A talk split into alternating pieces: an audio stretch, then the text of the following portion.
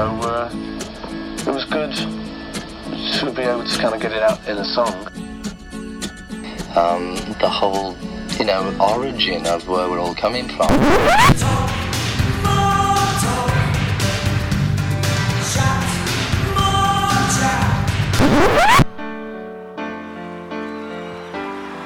I'm prepared for death because I don't believe in it. I think it's just getting out of one car and getting into another.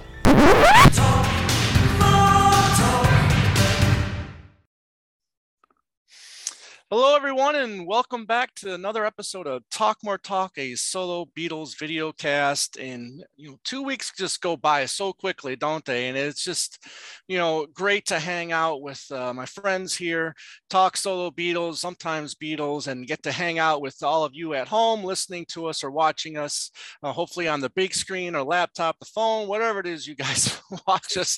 You know, there on our YouTube channel. And, and thank you. We really appreciate you guys being there and, and taking the time and watching us now and or later on. So hello, I'm Tom Hunyadi. I am uh, one of the four co-hosts of this show, and you may also know me from my other show, Two Legs, a Paul McCartney podcast, where I I host um, with um, my good friend Annie Nichols, and we talk all things solo McCartney on today's show, it's it's a McCartney topic. We're going to be discussing McCartney as a producer and uh, his success as a producer, uh, him working with other producers, co-producing. Does he is he better off producing himself or or just so many different ways we can take this conversation.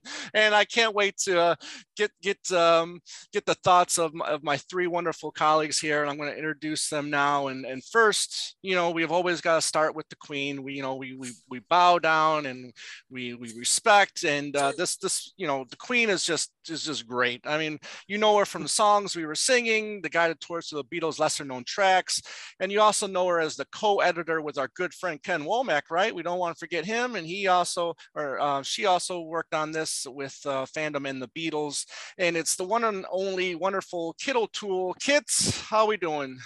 I'm doing great. And uh, Joe and Ken, I was really impressed. You bowed in like in tandem. I mean, wow, that was that You've been was practicing. really It's yeah, that was impressive. So you can see the dust on my cap. right. Just, you know, that was that was very good. So uh, so so glad to be with you guys, and so glad to be with you all out there.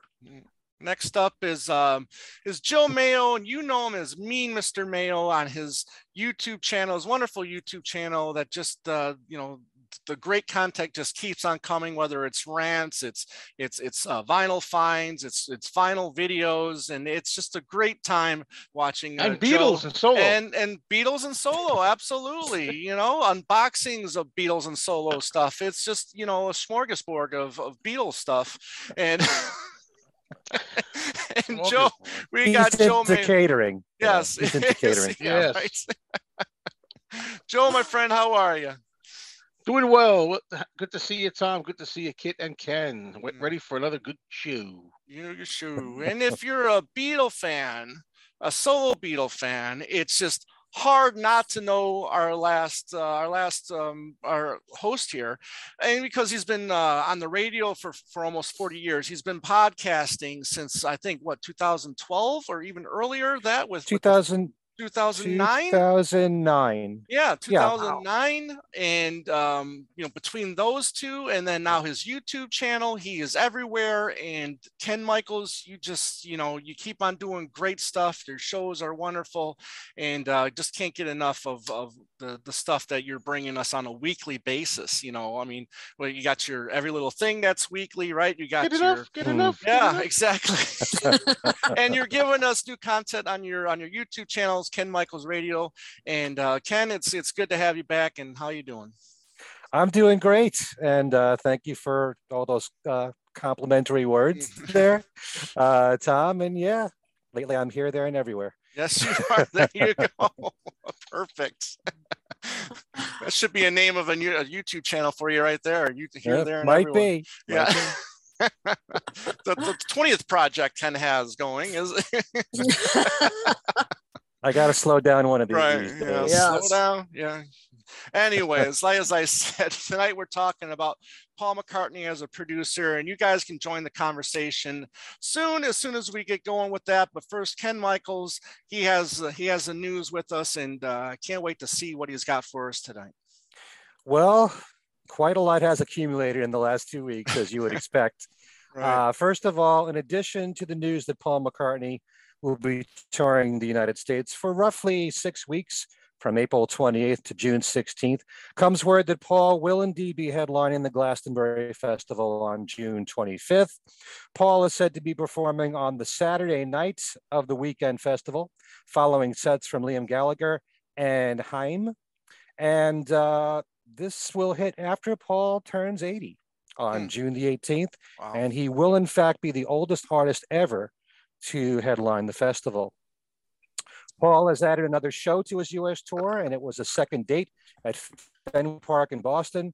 That's for June the 8th. There was a pre sale for both American Express and members of Paul's newsletter, paulmccartney.com, and tickets went on sale to the general public last Friday on March the 4th.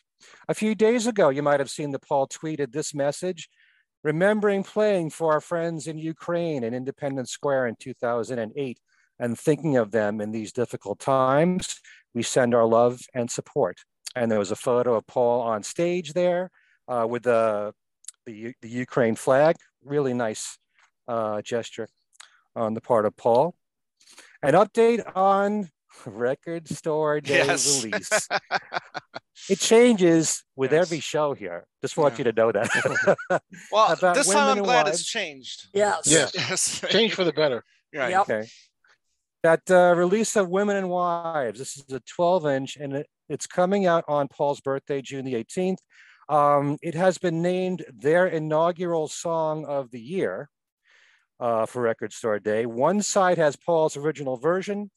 The other is from St. Vincent from the Reimagine release, and only 3,000 copies will be made worldwide. Actual, actually, Record Store Day is April 23rd, but this is a special release right for Paul's birthday. Yeah. Um, also, the Beatles One has been remastered for spatial audio by Giles Martin, who said in an interview last year that he was a fan of the immersive 360 degree sound technology launched in 2021 by Apple Music, as well as the Dolby Atmos it was built on. He said he originally intended to remaster the Sgt. Pepper album, but has since worked on the One compilation released in the year 2000. That's when One came out. He added, Records don't get old, we get old. We get older. Records stay the same age as it was on the day of recording. Spatial audio works to make music more engaging and accessible on the latest tech platforms. He says you could be with the band with Dolby Atmos. From what I understand, this is really just for streaming services like Spotify and Apple Music. I don't know how I missed out on this. I was I should have said this in our last show, but um, Eddie Vedder has just released a new solo album from him. It's called Earthling, in which Ringo plays drums on one track called Mrs. Mills. Mrs. Mills refers to both the piano player who made recordings in the 1960s and 70s, putting out records uh, that were sing along and party tunes. But there was a piano that she used frequently when she recorded at Abbey Road Studios that they named the Mrs. Mills piano. This was a 1905 Steinway Vertigrand piano that had an out of tune honky tonk sound. This piano was in use for over 50 years at Abbey Road Studios, and Paul McCartney played uh, that piano on the Beatles recording of Lady Madonna. Eddie appeared on the podcast show Smartless recently and said that Paul tried to buy it from Abbey Road and they wouldn't let him. Hmm.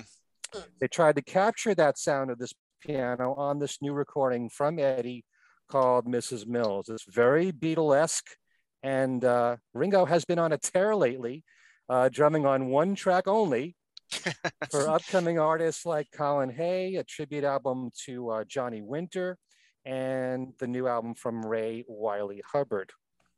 One track Ringo, so we call him. The very much awaited McCartney Legacy Volume 1 book from Alan hmm. Kozinn and Adrian Sinclair is now listed on Amazon as having a November 8th release date and it is now available for pre-order. I know there's a listener that was inquiring about Owen Lynn's forthcoming book, George Harrison in the 70s. I've been reporting the release date for the book as March 24th, but Amazon says it's May 27th. So hmm. I wrote to Owen, and he says he believes the March 24th date is for the UK and Europe. Not sure if May 27th is for the Mm. US. Oh, okay. Okay. All right, a new book is expected out fairly soon. It's called The Beatles on the Charts by Michael A. Ventrella. It's described as a countdown of the Beatles' charting albums and singles, examining their hits, misses, successes, and failures. Both Beatles albums and their solo careers are examined in this book. Sure you didn't write that book? magazine. I no, there wouldn't be. There wouldn't be I any don't have to write it. It's all up here. That's exact- Hey, no use going over what you already know. That's true. it. Thank you, Joe. More honeymooners references. Oh man. um, Mojo Magazine has a new deluxe issue out called "Introducing the Introducing the Beatles Essentials," described as an indispensable guide to navigating the Beatles albums, rarities, live sets, mixes, remasters, and more. And it's currently on sale. Hmm. With special thanks to one of our listeners, Mark Zutkoff, we learned that Andrew Dixon has reported on his YouTube channel that a Paul McCartney rarity was just released on CD for the first time. It's for the extended version of Paul's 1987 single in the UK for Once Upon a Long Ago. And that's a song that was never released in the US, but it did make the top 10 singles charts in the UK. In addition to the regular single version, there were a few remixes called the long version, which really only ran maybe 30 seconds longer than the normal single. A Mm. week later, there was a 12 inch version released called the extended version, which ran for almost six minutes. Up until now, it only existed on vinyl. It's now on a compilation called, now that's what I call 12 inch 80s remixed. And that's a four CD compilation. I'm gonna have to look that to, uh, up. Yeah. Thank, And- uh, and he's like one of my song. And he's one of my star students in my classes. So who's that? Ah. hey, Mike. Oh, Mark, Mark, yeah. or Mark, excuse me. My goodness. That song should have been, even though it was a couple of years earlier, it should have should have been on "Flowers in the Dirt." In my feel, my feeling, even Yeah. though it was a little older. But the, Mm. you know, if not a It works. single i mean you look at songs like you know the the the karate kid theme you know from peter cetera i mean i don't really see much difference in you know songs like that to you know once upon a long ago in in why that song like that couldn't have been released here in the states you know it, it's just so odd I mean, ballads are big business you know Mhm. Some know, things make no sense at all. I don't exactly. understand it. right Um, we also thank one of our listeners named Ralph. Um, I don't know his full name. Not who crammed says, and this was also on Paul's own website, by the way. Paul will be playing his Hofner bass on an upcoming song by the Uza, Umoza Music Project. This is an African band from Malawi. Paul plays on the title track called Home. The album will be coming out May 6th on CD, vinyl, and digitally, with two limited edition 7 inch and 10 inch vinyl singles of the song with exclusive remixes. More for you to buy there, Tom. yeah thank you Uh, Paul recorded his bass part during lockdown at his home studio.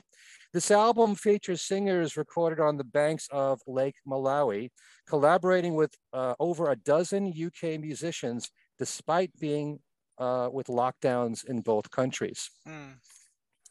All right, just a few more news items here. Danny Harrison posted online that he'll be performing for a Ravi Shankar centenary, celebrating uh, Ravi's 100th birthday, at Hmm. the Royal Festival Hall, South Bank Center, on May the 3rd. Danny will be singing and playing Prabhuji from the Chants of India album with his, as he put it, sitar hero and sister, Anoushka, Anoushka Shankar, and her orchestra. And Danny will also be performing alongside the masters, as he puts it, Nitin Sawhney and John McLaughlin. Hmm. And this show is sold out. Wow. Now, something really important that I've only discovered in the last couple of days. For a while, I've been reporting about this tour called It Was 50 Years Ago Today. This is a tour that just started March the 1st with a super group consisting of Denny Laine, Joey Molland, Todd Rundgren, Christopher Cross, and Jason Scheff. I did manage, by the way, to catch the first show at the Wellmont Theater in Montclair, New Jersey. But at the moment, the tour is being postponed hmm. and rescheduled because an individual on the band's team tested positive for COVID. Hmm. Todd Rundgren says that all tickets will be honored at the rescheduled shows. There are four shows that are now being rescheduled. Uh, there's one that was supposed to happen tonight in Red Bank, New Jersey. That's now rescheduled for June the 20th. Tomorrow's show for Annapolis, Maryland is rescheduled for June 21st. Wednesday night show in Medford, Massachusetts. There's no rescheduled date as of this moment. And this Thursday night show in Derry, New Hampshire is rescheduled for June the 16th. So they're gonna, you know, try to keep this thing going with this tour, but um, they're taking every precaution here. Yeah. You know, a wise have to. move. And uh, Yeah. yeah. You know, I'm just. By the way, oh, go yeah, ahead. go ahead. No, I was just saying, I'm just disappointed that shows like these don't get out to the West Coast very often. I, you know, I I mean, if it would, I would love to attend that show, but I'm not gonna, you know, pay the 300, 300, 400 dollars to fly to the East Coast, Yeah. you know, to see it. But um, yeah, it's just disappointing that you know acts like that don't, you know, or shows like that don't get out to this side of town. Gotta I wonder move. why they don't schedule it. Yeah. Well, yeah, exactly. Yeah. Yeah. Gotta move. Yeah. Maybe they think the demand is stronger on the East Coast. I don't yeah know. maybe. Yeah. But it really was a fun show. Hmm. And uh, I did catch the one from three years ago before COVID. It Hmm. did the same thing for the White Album. Right. And it's fun to see these performers together um, doing their own hits. They each get two songs a piece of their own hits. Mm, And then the rest of the show is almost, in this case, everything from Rubber Soul and Revolver. And, um, you know, the only thing that, that I would ever be critical of these shows about is the fact that you've got such a great band in these musicians. I would have liked to have seen this band on stage throughout the whole show. mm, But what they do is they have a backup band that rehearses all the songs. It's a ready-made band, Mhm. and um, so you most of the show is one or two members of the superstar lineup on stage. with the backup band. Ah, Okay. Oh, okay. I thought they were Alright. all playing together. Okay. No, in the very beginning, in the very end, and in the middle, they Okay. come on. Mm, But usually, there's so much talent between Yeah. all these superstars. Um, you do need a drummer with this lineup. yeah. Yeah. but um, the backup band is is they're great musicians too. And two of them are from Todd's band. Hmm. So um, yeah, but the, the performances are wonderful. A big highlight for me, I got to tell you, Joey Molland does "Baby Blue" on stage with Todd Rundgren, who produced the record. Produced it. Yeah. Oh, nice. So you know, it's a nice touch because uh, Joey was on the White Album tour a few years ago, Right. and he did Baby Blue, and Todd wasn't on stage for that, from what I recall.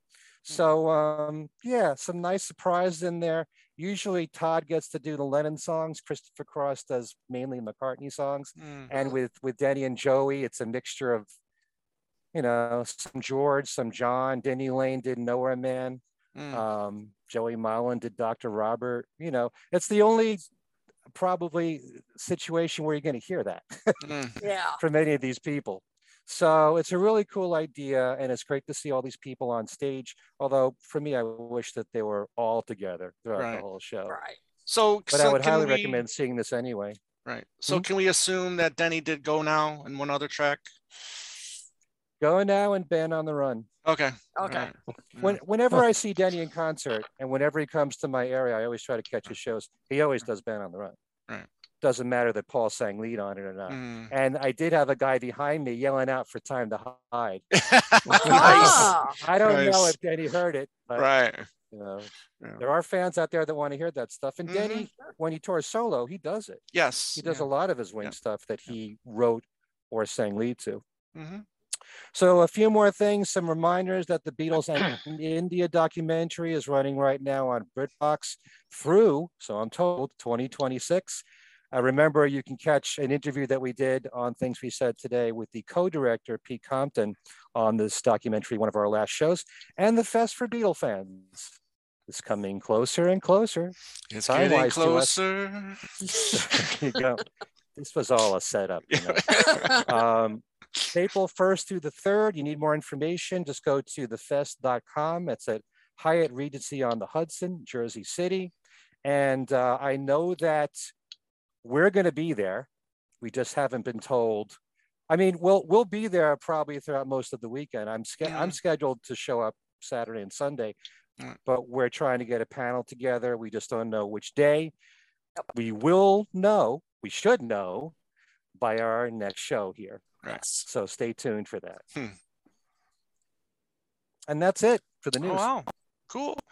Thank you, Ken. You know, we're going back to that record store day release with Women and Wives. It it kind of worries me just a touch that they had to go and call this like the first or the inaugural, you know, song of the year for record store day because this this this didn't need any more attention or didn't need any help to sell.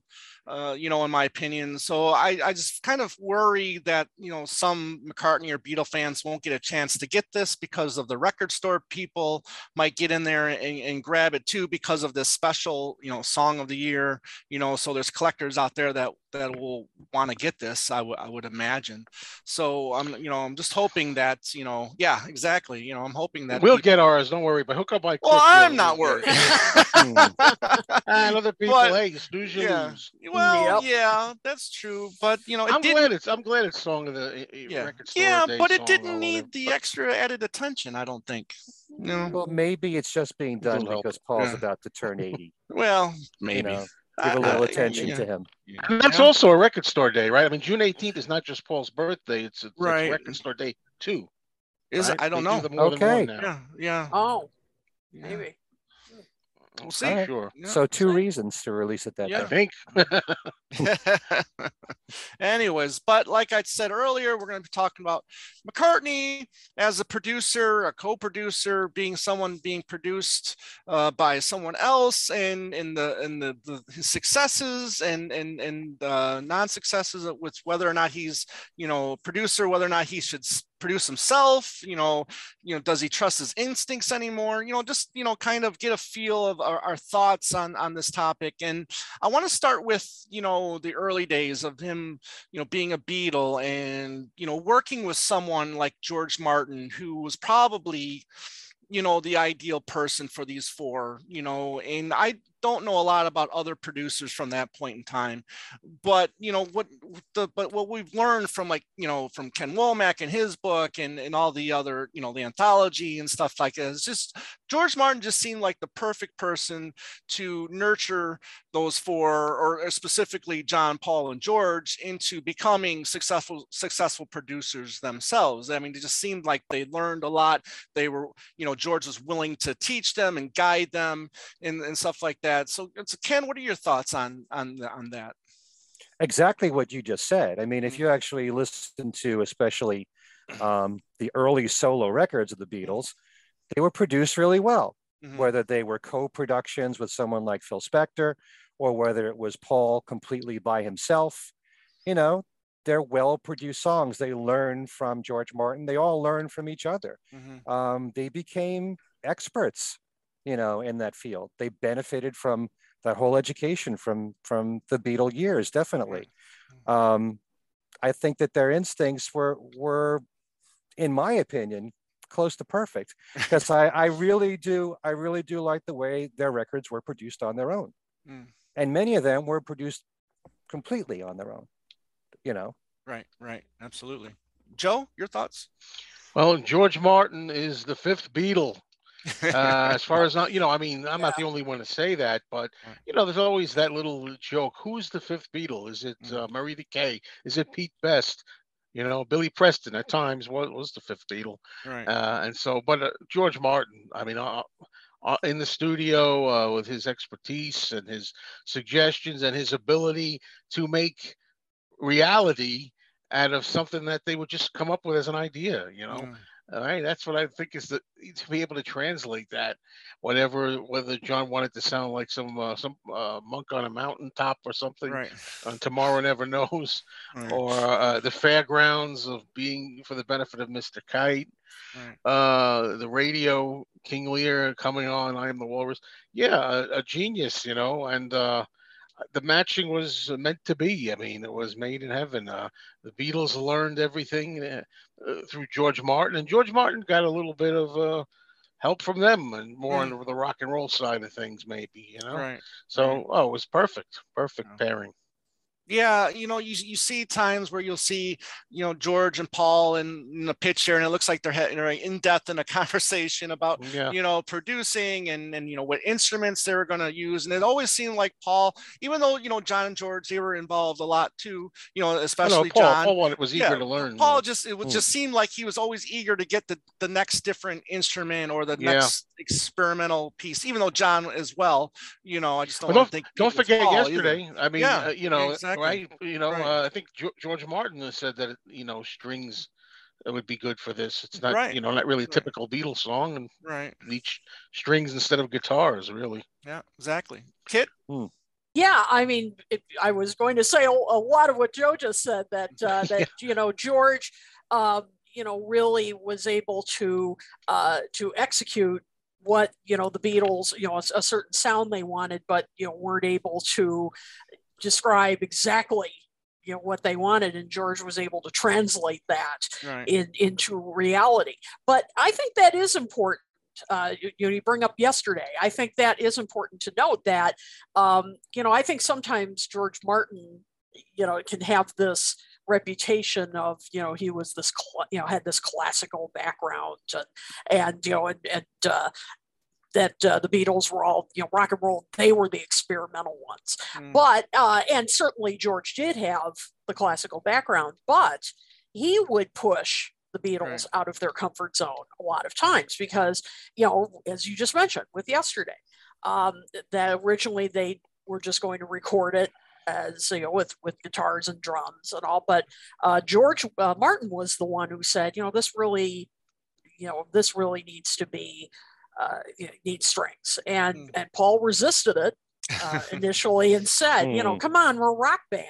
I mean, we, we don't, you know, we don't want that classical stuff. And George, you know, finally convinced him, no, this is this is the kind of song that needs that kind of touch. And of course, he was right.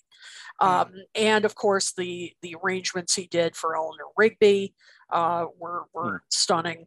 Um, and I, I, so I think it was kind of a, a two way street, you know, that I think, of course, the Beatles push boundaries in many ways, but I think George also pushed boundaries um, in terms of what you could, what was considered then typical pop music. right So, um, you know, so I think it was both ways, but I think, you know, in, in some ways, I, I, I definitely think, you know, I'm sure you could say George taught them the basics of production, but I think he also taught them to, you know, go outside their comfort zones, think about other things you could introduce into the production like classical elements um, you know and and other using other instrumentation they may not have thought of.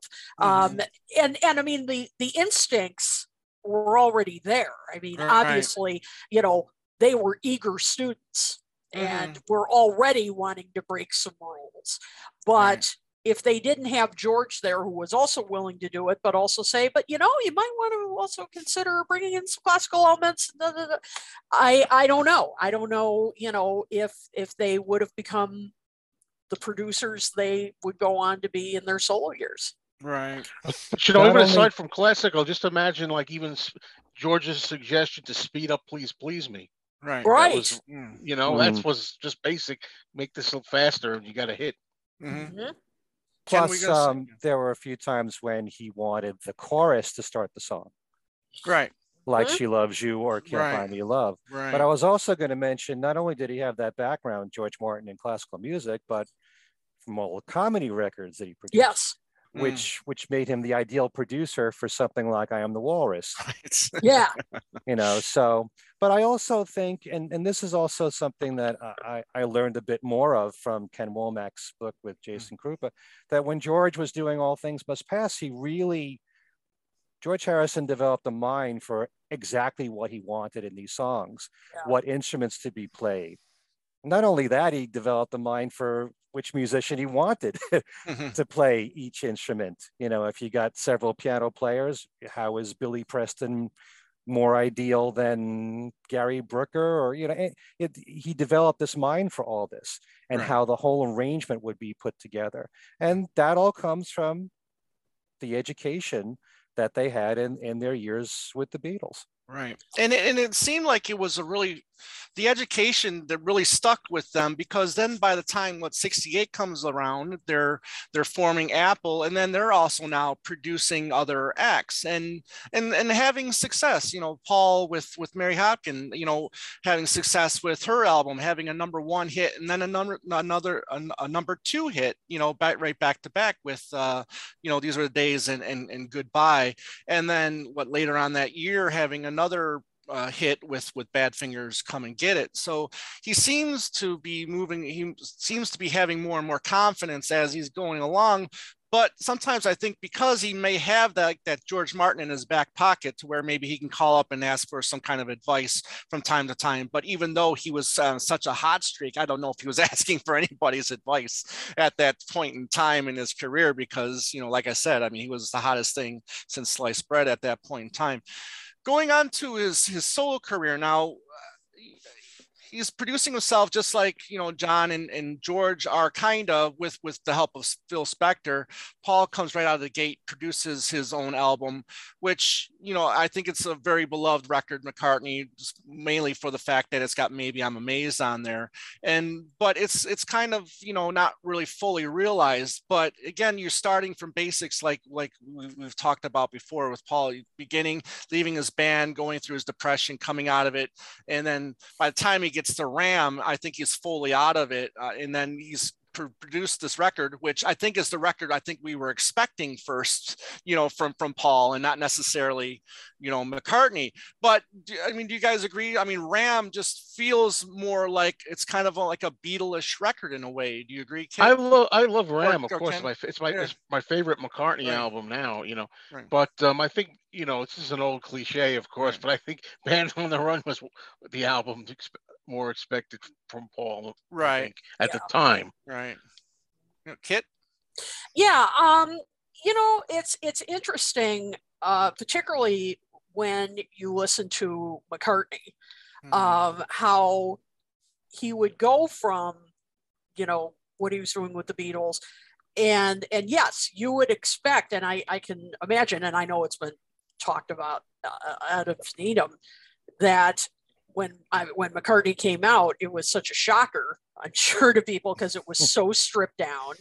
I mean, it it sounded homemade. Right. I mean, it was it was the opposite of you know he what he would have done with Right. with George Martin. Um, and yeah, Ram was probably more you know of of what would have been expected. Although to me, even though it definitely had um, you know more production to it, more instrumentation and and all, um, you know, it still though has kind of a um, you know, well, I mean, today it's called one of the first indie records. You know, it's right. it's a, Mm. it still has that kind of homemade quality uh, in a way to, to me. Maybe it's because of the subject matter and and uh, you know, so it still doesn't sound like a, a slick, you know, record to me, uh, as opposed to Band on the Run. You know, to me, like that, I have to agree with Joe. Like that was probably more what people expected. You know, Mm, because that sounds like, you know, he took notes from right uh, George Martin, and that's what he would come up with. Hmm. Well, then you have Geoff yeah. Emerick there as well. You know, Yeah, right. helping guide the Mhm. way. You know, Yeah. but you know, to be fair, you know, the Ram was credited to Paul and Linda as Right. producers, even though you know we're not 100 percent sure, you know, how Hmm. much Linda did in the producing chair. But uh, you know, Ken, you know, early on, you know, he's finding his way as a producer, and it just seems like you know he's on such a tear that it's it's it, it just doesn't really feel like he's struggling at this point in time and he's he's just got so many ideas i mean the songs are flowing out of him and and now as these time goes on these albums that were you know that were trashed by critics now are seeming to be reevaluated favorably as as we mentioned Well, I think, you know, a lot of it has to do with people these days whether you call it a trend or not, preferring simple production Right. and not polished and not slick. And so they're finding an album like McCartney or Ram, which, you know, Ram was certainly a much more serious effort Mhm. overall, Yeah. but yet there was a stripped down feel to it. And then there are songs that had, you know, very a very produced sound like Uncle Albert Admiral Halsey Backseat. or The Backseat of My Car. right. Both those songs he used George Martin there for orchestration. You know, so like you said, he had George Martin there in his back po- pocket when he needed him. But at the same time, the songs were more fully constructed, they're more more realized works. Some of the songs on the first McCartney album, while they have definitely a certain charm to them, and there's no doubt I love a lot of those songs like Every Night and Junk. Yeah. Some of those songs can sound like unfinished songs, like that would be something, for Mhm. example. Right. Um, whereas everything on Ram, in terms of just the composition, sounded like complete songs. Right. Kenan, I'm know. glad you brought up that, you know, a lot of these songs were, were already fully realized before you, you brought them into the studio. I mean, we, you hear these bootlegs because that's going to come up, you know, a little later on as we're talking, you know, with him being produced by others, you know, and whether or not he needed these producers because a lot of these songs were already fully realized to begin with. And, but, you know, now Joe, I mean, with the success coming in now, start, you know, with starting with Red Rose Speedway, um, hitting number one all the way up until you know uh, mid 70 with or mid 76 with with um, or late 76 I should say with with Wings Over America.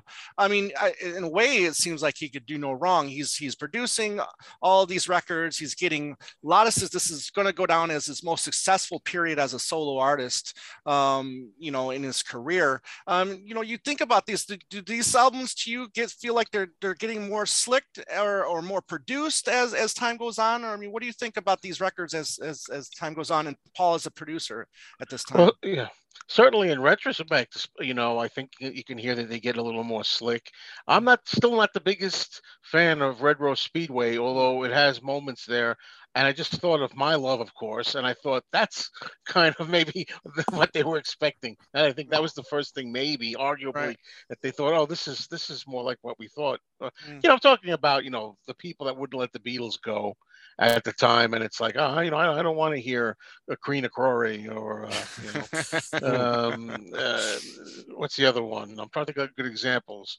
Uh, maybe Monkberry Moon Delight, something like that. Well, it sounds like Oh Darling was a screamer, right. but seriously, um, yeah. So I definitely think it was getting more slick, and uh, but you know, to me, I, it's funny. A show like this gives me more of a chance to think about a subject, because Mhm. to me, I always think of producing and I know I'm wrong, but I always thought that well, that's basically how a, a sound is. Like a producer gives it a sound. Like I'm thinking like the Wall of Sound with Phil Spector, for example, um, or George Martin, what he brings to to songs with orchestrations and it's more I don't know, kind of a more full I don't know, sterling sound.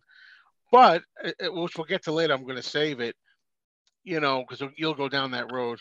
I'm sure you know, I realize it's not just the sound, it's also challenging somebody or uh, maybe like the material itself, where to, where to take that. Um, it- it's funny, I'd mentioned George Martin before with Please Please Me. So, you know, it happened even in the Beatles days where somebody might say, well, you know, this is an interesting demo or something, but what if you it was a little faster or slower? I don't want to get ahead too much, but like Riding to Vanity Fair or something like that Mm, uh, much later on for Paul. You know. right. Right. So yeah, yeah. Anyway, yeah, slicker, yes, for sure. I think a little bit more at a time, uh, beginning with yeah the, the songs on Red Rose Speedway and then culminating in Band on the Run. Right. Because Ken, you know, we, we, we hear stories about him having confidence issues, you know, during this time as well. But yet he's having all this success. I mean, he's he's producing, you know, great albums that are going to number one, right? But yet you know, I don't really understand these confidence issues. But then come, you know, 79, he's bringing in another, he's bringing in a co-producer with Chris, with Chris Thomas, and which I think will start this kind of trend with him getting this like it producer for a specific type of things. We know Yeah. that, you know, Chris Thomas had, you know, they had history together as well, you know, but he also has history with, you know, working Sex Pistols and in, in, in that, you know, that, that punk genre that he's now competing against. Yeah, well, first of all, uh, I've said this before, but there's a huge difference between commercial success Mm. and uh, critical success. Mm. And the general public, you know, from the McCartney album on, the first Right. McCartney album was a number one album in the US. Right. His albums didn't struggle. You Right. know, when you hear like Wildlife only went to number 10, there are artists who would kill to have a number 10 album. that was that was the least successful that Paul had. So I think maybe, you know, that's just something that was under his skin all these years. If you're talking about lacking confidence, he would Mm. he would pay attention to what the critics have to say. But then again, look how the public responded. Right. They loved his music then. And I I would never really I kind of disagree with you, Joe, about his sound getting slicker. It still sounded very much like a band. It didn't sound very polished. Even, you know, it was more focused what he was Hmm. doing with Band on the Run and Venus and Mars and Speed of Sound and very consciously trying to have hit records. But I don't know if I would necessarily call it slick. You know, there's a Hmm. certain sound that Paul developed all his own um, in the 70s that is distinctly his sound. And I think sometimes, and this is jumping the gun here, but I'm sure we'll get around to this. When I heard McCartney 3 for the first time, it's like the first album in ages that he's produced entirely by himself. And it Mhm. sounds refreshing because you're so used to other producers working with him and their influence on Hmm. his albums. But, Hmm. you know, I think a lot of people look back on the 70s, not just because of the fact that he had the commercial success, but these days, production production seems to matter a lot to Beatle fans. That's something that I've really discovered in doing the podcast shows and and reading um, all these threads on on uh, Facebook pages, Beatle pages, uh, uh, how people prefer simpler production. They prefer Paul's demos with Elvis Costello Right. over the Yeah, finished finished, versions that yeah. Paul put out himself. Yeah. You know, there there are people who say that these days, or the people that like stripped down of Double Fantasy more than Right. Double Fantasy as it came out. Whether this is a trend or something that's going to stay, I don't know. But in the 70s, his sound was far more simplistic. Mm. I don't mean that in a bad way. There are Right. people who just prefer it that way, Mm, you know? yeah. Kit, Yeah, I, I, yeah, I, I mean, maybe, it- you know, maybe slick is, you know, because maybe when you say slick, it, it has kind of this negative, you know, connotation. You know, maybe polished, you know, very polished is is maybe the the that is a another phrase uh, you could Hmm. use because I I know what, Hmm. what you're saying, Joe. Because like one more kiss. I don't know. What would you call that? Like something like that. It's a little yeah more, uh, because though you know those those records uh you know in the 70s i mean as as tom said that period where you know he could just practically do no wrong and just had hit after hit. I mean you know silly love songs let him in and you know i mean those those were well produced records and he you know and he was and and nothing wrong with this he was consciously you know creating hits. I mean you know and he was consciously crafting you know these songs. They were catchy um, and uh, and they were well crafted and they stuck in your head and he produced them in a way they had this nice full you know full sound um, you know had great uh, great riffs.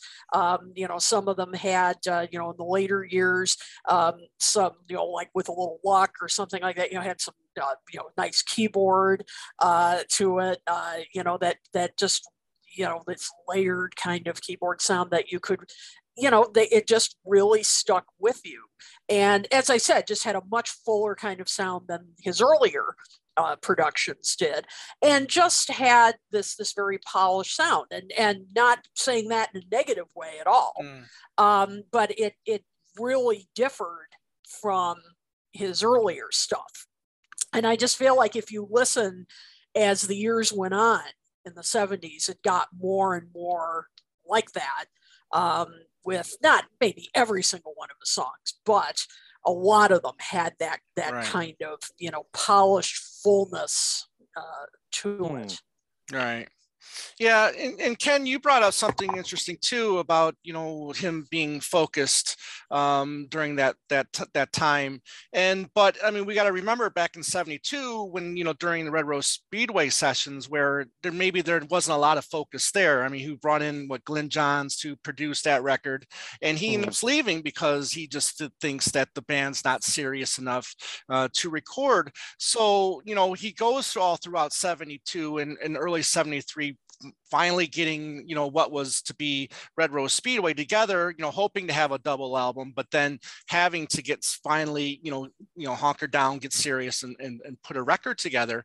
And that will be the same thing going in then with with late 73 you know losing a couple band members now going to a, a strange another country to record and then you know bringing out what is going to be the album that he's probably going to be remembered for right? Um so then it, it goes to show like what john had once said right joe about you know paul will make a great album when he gets when he when he gets you know scared into it right or something like that Yeah, it's kind of ridiculous now looking back on it, but at the time, I think it was pretty apt. Hmm, You know, it was at the time. You know, I'm sure now it was kind of ridiculous. I think we're looking back on it. right I think that applies sometimes with him. With him, he's made great albums when Right. There was no pressure on him Right. to make a great. I album. agree right there because I was yeah I was going to bring that up a- as well.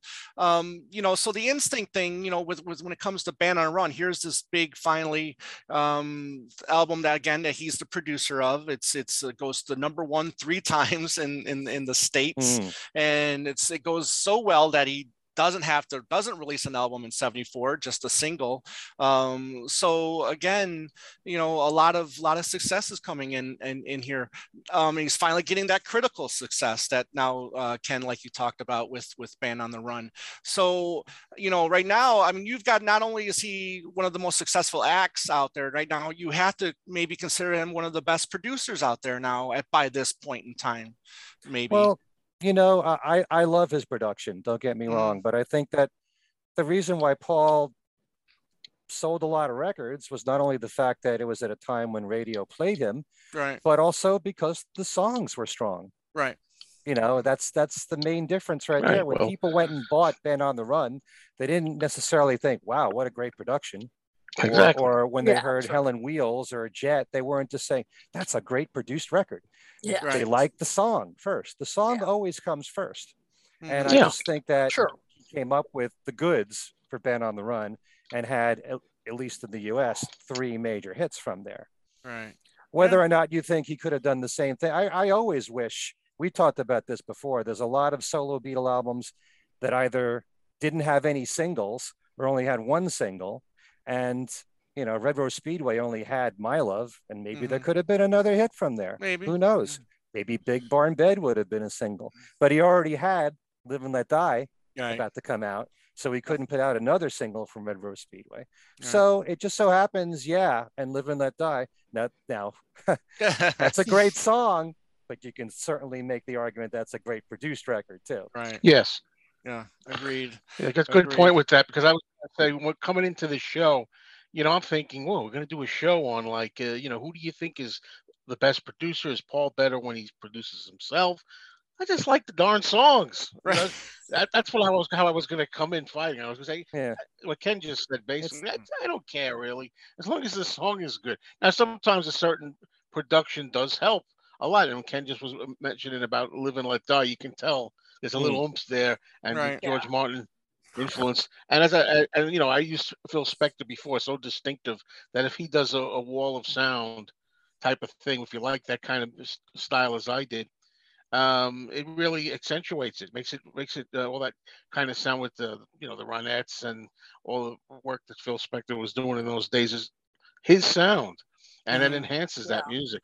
Um, Sure. So I don't know if it's the same with Paul though. You know, with Paul, I'm thinking I just want to, you know, if I like the song, I, it doesn't matter to me who produced this album or that album.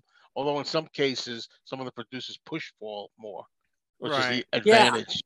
Well, yeah, and we'll get to that Hmm. too, you know, because Yeah. then you have the case where, you know, also he's also creating this this new sound, this wing sound that he knows and he can who's going to produce it better than Paul? I mean, he knows their sound and what, you know, what he how he wants it the how he wants it to sound. Now you flash forward to to 80 80 late 80 81, he's bringing in George Martin to produce, you know, what was, you know, thought to be the next Wings record that turns out to be you know a, a, a McCartney record, and now he's you know being produced by someone who he obviously he trusts, you know, in, in George Martin, and you know uh, the results are critically and and um, um, Commercially. perfect and commercial. Thank you, successful, and uh, now he we find him reinventing himself as as a solo act.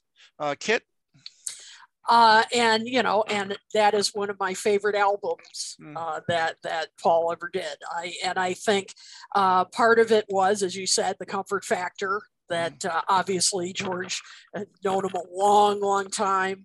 Uh, they had worked together so well, but and and this is something that um, I'll be bringing up a number of times as we go into the 80s, 90s, and and beyond.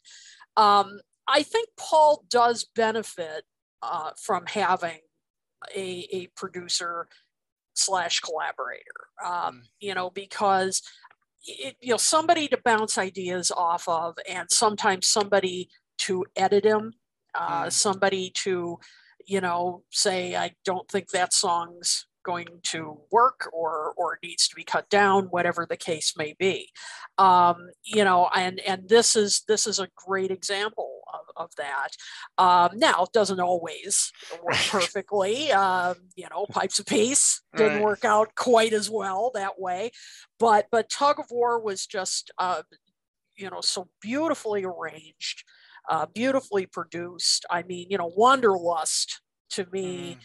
is is the Mm. perfect example of the two of them working together um, you know with uh, paul's lyrics and, and melody and then george helping him execute that song Right. um, and uh, you know I, I just think i don't know if paul could have done the same thing just by himself um, Mm. and not Hmm. not insulting True. him or anything okay. uh, Right. but I, I just wonder, you know, because I just think George really got it, Right. you know, got Yeah. what he was trying to do, and so I, I just, um, yeah, I, I think you know Paul can really benefit working with someone. Right. And, I, Well I'm, said. George George Martin's all over that album. yeah. He oh, sure absolutely is. is. Yeah. I, I think around that time, I mean, it gives it, it gives it, you know, its own sound. Like, everything you said was spot on. I think, Kit. But I remember, I think it was from around this period. Where I remember an interview with George Martin when he was working with Paul. And he says, you know, I told him uh, either, you know, this song is great, this song is lousy, Right. Well, this song could be great Right. if you Yeah. do this or that. And I love that when Paul's open to that. He's not going to take a lot of that from too many people, but George No. Martin. He's he one of those will, uh, people listen that he trusts and he will listen to. Yes, But as we, you know, as we'll find out in, in you know, later on in the show, I mean, it doesn't always work um, with every producer, you know, and um, yes, I know you where you're know, going. but but Ken, you know, as as George Martin as his producer again, you know, and coming off so hot with with Tug of War, and then the next two albums maybe not doing as well. Do you think it's something that they- they maybe should have again taken their time, maybe uh, you know a, a year in between the albums? I know Paul had a lot on his plate, especially because he had the movie going on at the same time. You know, maybe it was a little too much at once. Um, you know, what are your thoughts about that whole period? Well, uh, you know, Paul working with George. As we discussed, not only during this time, but so many times when Paul makes an album, he has enough for two albums. Right. So he tries to work the extra material in some other way, whether it's bonus material on CD singles or it makes the next album. I love a lot of Pipes of Peace, but it's mm-hmm. nowhere near as great an album as Tug Right. War.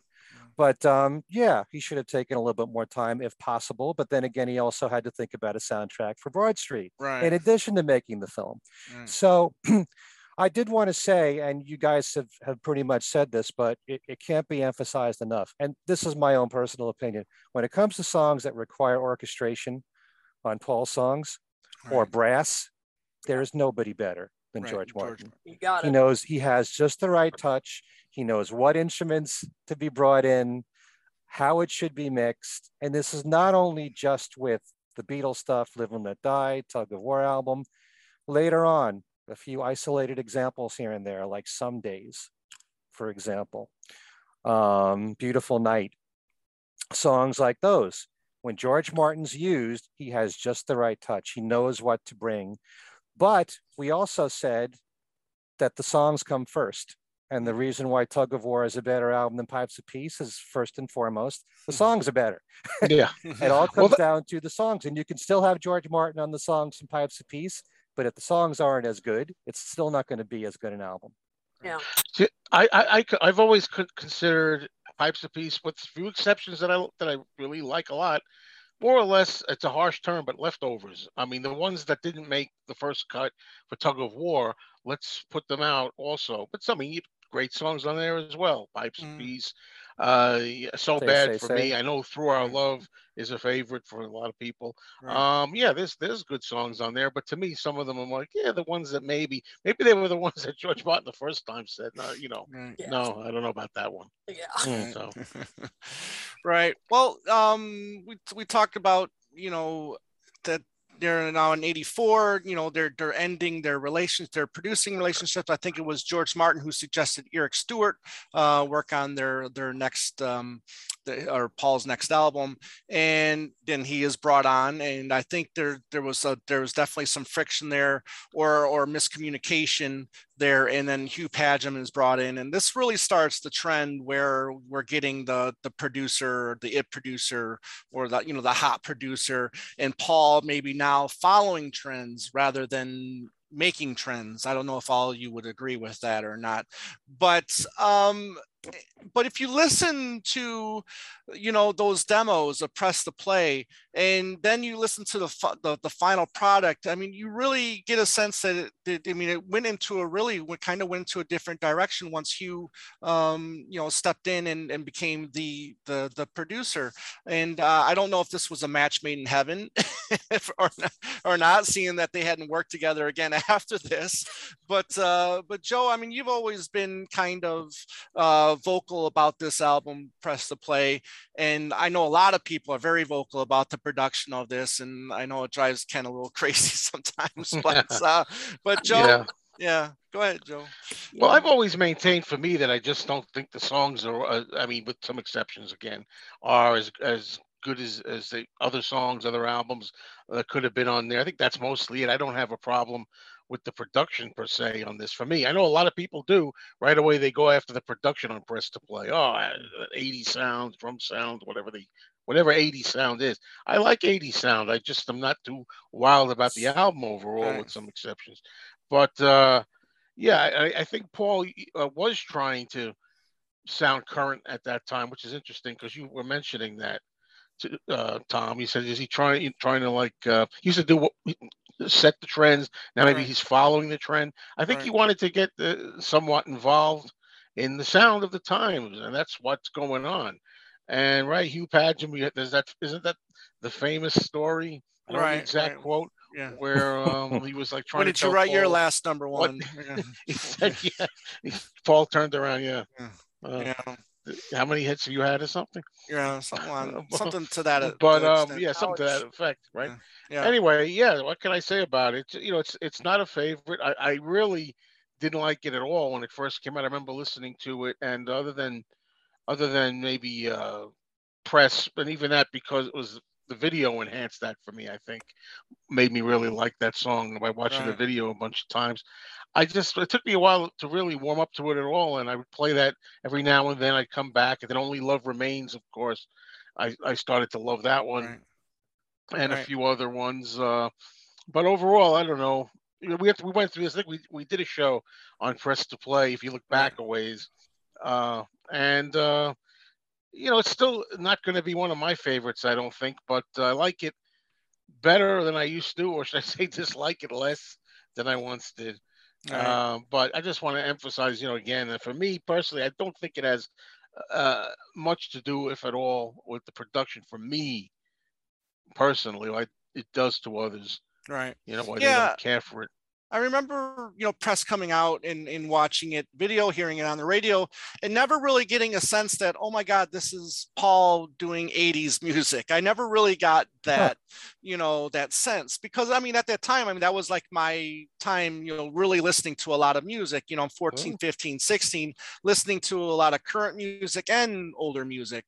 But I never really got that sense that, oh, this is Paul doing? Why is he doing If this? I could interrupt, what about Yeah, go ahead. Impress itself where it has what sounds like, I don't know, the record thing? Yeah, So when they- exactly. yeah, the right. scratchy. Oh, Yeah. yeah. Right. Right. That's- yeah. that's no. what- it's- That yeah. was uh what was going on. now, right now, when I heard uh, "Spies Like Us," I kind of got that feeling a little bit, you know. But then when I heard, you know, more of "Press to Play," you know, maybe like a Pretty Little Head, maybe "Talk More Talk," you did get a feel, you know, that he was trying to sound like the, you know, the artists of that time that were you know coming up with the big hits. But i know as the album as a whole i don't think it's really that you know big in 80s production. Ken? Well, thank you for saying that, Tom, because um, you know certain albums get a reputation, and Press to Play, I think, has been unfairly maligned. right Um, this idea of having 80s production, yeah, the few songs you mentioned, Press, Talk More Talk, Pretty Little Head. Um, also, the the other version of It's Not True that's on the CD, the very heavy Mhm. drum sound on that. right But there's a lot on there that when I hear it, I don't think 80s right. at all. Um, the majority of the album, I don't feel that way about. It's Mm-hmm. just a few select songs. But I don't see anything wrong with trying to sound contemporary if you happen to enjoy the sound of that time. And I think that Paul still listens to some current music, looks for producers whose work that he likes. It tends to be the hot producer of the time right um, you know, I don't see anything wrong in trying to capture some of that sound because nobody knows how how that sound's going to be viewed later on. I don't think it sounds dated because I listen Right. to 80s music all the time. What about when when Paul did Back to the Egg and he had Chris Thomas there? right yeah. And you know, people were saying he was striving for trying Yeah. to get the punk sound, punk sound right which he did on Spin It On and and To You, maybe Old Siam Sir. It's not a f- full punk album. right it's not a I punk wouldn't record call it right that. right There's a little bit in there, Mm. but what's it's the same thing. It's it's a it's a sound and a style that was popular then, and Paul's hearing it. He's liking it. He's trying to mix that into everything else that he does. Right. And it's funny that that happens. You know, one song will come out and then all of a sudden it'll get this reputation, like um, like Kiss, for a matter of fact, with the song "I Was Made for Loving You." You Hmm. know, all of a sudden now that album best song. Dynasty, now all of a sudden that album Dynasty is a disco record when that's the only song that has anything you Yeah, know, disco sounding about it. You know, it's a matter of fact, it's a very hard rocking album, you know, but but because of one song, it just changes the whole narrative, you know, on on that album. So it's it's kind of you know fascinating how how you know and but but airplay again, you know, it's that's all about the airplay and and where is it if it's getting played in studio, um, was it 66 or what is that famous uh, 54. 54 yeah you know if it's played there you know and all of a sudden now everybody's going to think it's a disco record you know but You know, um yeah, Can I ahead, just say one thing Yeah. on on this topic? Yeah. Since we just talked about you know the the second half of the '70s with Ringo, mm-hmm. anytime you hear people bring up Ringo the Fourth, it's his disco album. right right yeah right, mm. He had "Drowning in the Sea of Love" on there. right Name one other song that you would definitely call disco. right There's danceable stuff, but it's Can't not you disco. do it like she dances, maybe? no, that's not disco. Well, I mean, what if that's not if that's not a disco album? What what is? it's not. It's not a disco album. Not every Well, single I- track is disco. That's No, true. uh, the- No, the but only song that. I really would consider disco is "Drowning in Sea of Love." right It's a little bit maybe in um, "Simple Love Song." right The, maybe the B side. For "Wings" and "Drowning in the Sea of Love," "Just a Dream" has a disco feel to it. But Mm. you've got nine songs on Ringo the Fourth, and only one of them would I even really consider to be disco. right yeah Disco Ringo, we call it. It- it's not a disco album. right I, I, so I think you know press was was probably a uh, press to play was probably a disappointment for Paul critically and commercially um, when that came out. Then you see him you know before before press to play he works with David Foster for a couple songs. Who again is you know he brought Chicago back to back from the dead. You know how none of these songs then now don't see the light of day until later on is is a shame. And then now after press to play, you know now he's working with Phil Ramone who is also also now another, you know, very successful producer. And only one song sees the light of day from that in uh, Once Upon a Long Ago, which then is only a UK um, UK single, mm-hmm. which, you know, again, I think that was his last top top uh, 10 in, in the UK. So again, I think this is a kind of a period where he's not having a lot of confidence in himself, maybe. And now we've got the longest stretch at that time in between albums, uh, 86 and then 87, you've got, um, you got all the best, 88.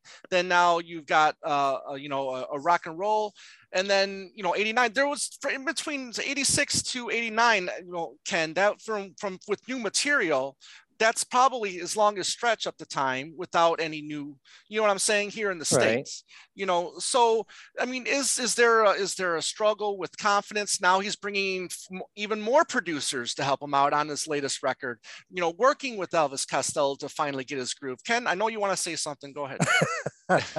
What gives you that idea? Right. i'm trying to figure out yeah. you know i don't know for sure if his if there was a lack of confidence. I just know that throughout the 70s, for the most part, he produced everything himself, with a few exceptions with George mm-hmm. Martin and Chris Thomas. And then once the 80s came along, he started thinking, you know, maybe it's time that I let somebody else have some input. Who should I work with? And then he had the comfort factor there with George Martin. Mm-hmm. So then he started thinking, well, who should I turn to now as a producer? So he started to experiment with the hottest producers of that time. And um, I don't see anything wrong in doing that. I don't know if that's necessarily a lack of confidence. Maybe he wanted to see how he could fit in in the 80s. Yeah, maybe. But, um, but when you're working with a hot producer, no, then nothing comes out of it you know, I mean, how can you not have expect, okay, maybe it's not his best work, you know, which is a shame because I love this house. We were married, which, you know, which later came out. And then um, um, I'm drawing, a, oh, Lindiana, you know, was the third song. song. And, you know, yeah. and those, yeah, I mean, good songs, you know, but nothing comes of them until 89, you know, until we finally got, you Don't know, you think Broad Street had a lot to do with Paul, Paul's feeling? I mean, he was doing pretty good over overall up to that point. Then when it, it got uh, to be a flop, you know, by uh, his standards. Uh, you know, um, but then part of that a... too is studio not helping promote, or he maybe him thinking that the label's not helping, prom- you know, push what, or Broad promote Street those. No, the the songs. Well, I'm talking about the film. I mean, the Broad Street was a flop, and this is how I see it at the time too, and and now remembering it. To me, I see it. Uh, you know, for me anyway, there was that. I don't know, but not everyone agrees. There was a a down slide for him for, for Paul. I mean, because uh, he was always doing success, always experiencing yeah. success. Hmm. Now you're going from the failure of Broad Street. Took it took until '89 to '90, and even then, I think it was the touring that really brought him. That's what brought him back. Uh, you know, uh, you know, I know a lot of people love uh, "Flowers in the Dirt" the album. Ken's your favorite. Uh, it's my album, favorite. What, what, yeah, but, well, that, but that, but that's when he reinvented himself. Right. Yeah. Uh, I, I don't know. I, I just think that after Broad Street, he did so much work. And like you said, Tom, a lot of it, the Phil Ramone stuff, David Foster stuff, didn't come out.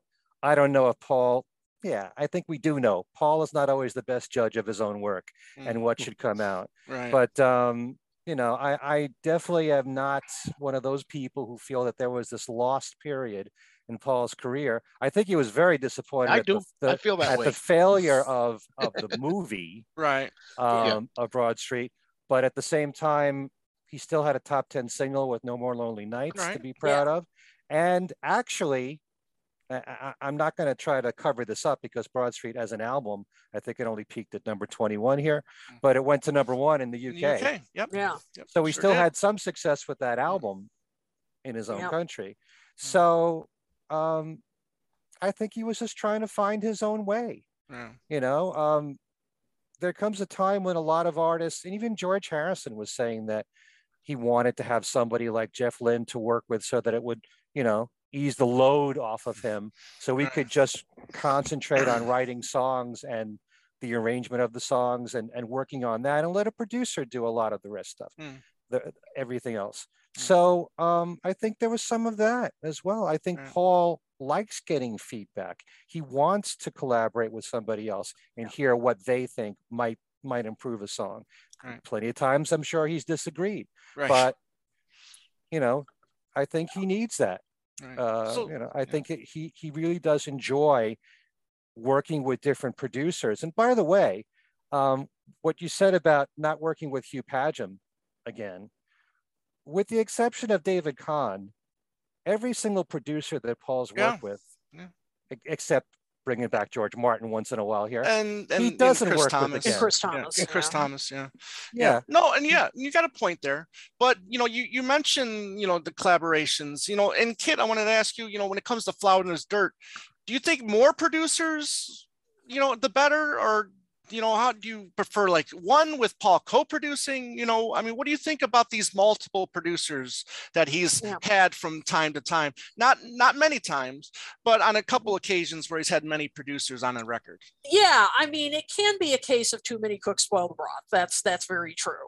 Uh, you know, it it, it can, but uh, you know, flowers in the dirt. I, I was going to mention uh, earlier that that was actually a may it may not have been a big commercial success, but critically, it really was a, Hmm. a comeback for him.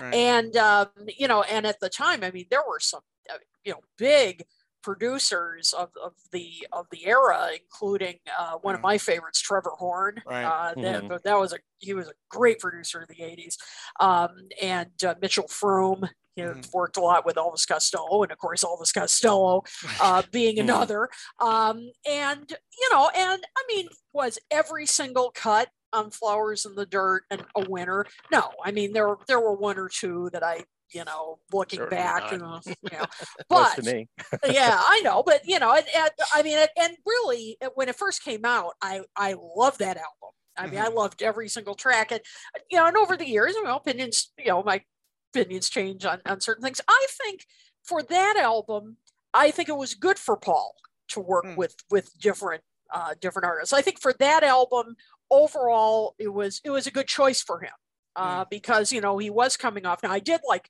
Press to Play, and I'll have you know, as uh, Joe reminded me today, I'm quoted in Wikipedia.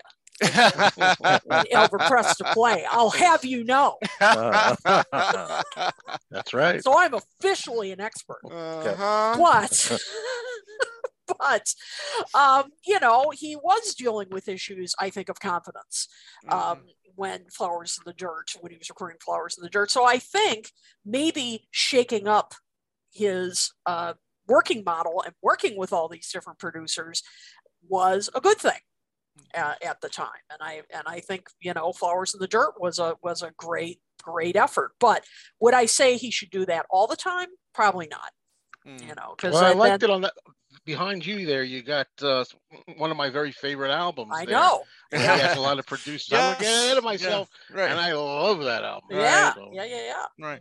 Because, you know, on these albums now, then starting with this one, Flowers in the Dirt, you know, he'll have multiple producers, which they'll, they'll produce, but then he'll also produce a couple Right. songs on his own. Like he, I think he produced three, three songs on this record himself. I think it was Distractions put it there. And uh, I think one other track that I'm uh, uh, forgetting at the time, at the moment. But, but Ken, I mean, uh, you love this record. Too many producers? No, the thing, uh, we'll go beyond this album here. Mm.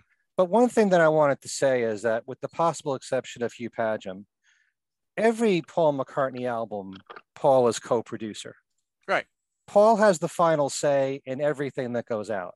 And I've never felt like the producer that he picks, that the albums are swallowed in the sound of that producer. Mm. You know, it's not like uh, I'm going to listen to Off the Ground and say, wow, that really is a Julian Mendelsohn production right there. Right. You know, right. it still is a Paul McCartney album, no matter what. And it sounds like a Paul McCartney album because all the things that you hear are what we've heard from ideas from Paul's head through the years of what makes sense in his production. Right. So um, maybe a little bit of David Kahn has has a bit more of his sound, production wise, but most of the time it doesn't it doesn't really matter. It has it's more to do with working on the actual songs and the compositions and making Paul work harder on the songs. Mm. And when it comes to just the sound of Flowers in the Dirt, whether you're talking about Mitchell Froom or, or Trevor Horn or Steve Lipson or anybody else that was involved, Elvis Costello, it's not like you're going to say, that's definitely a Trevor Horn song. Right. You know, it's still a Yeah, Paul that's what I was McCartney saying. Still a recording, McCartney track, right?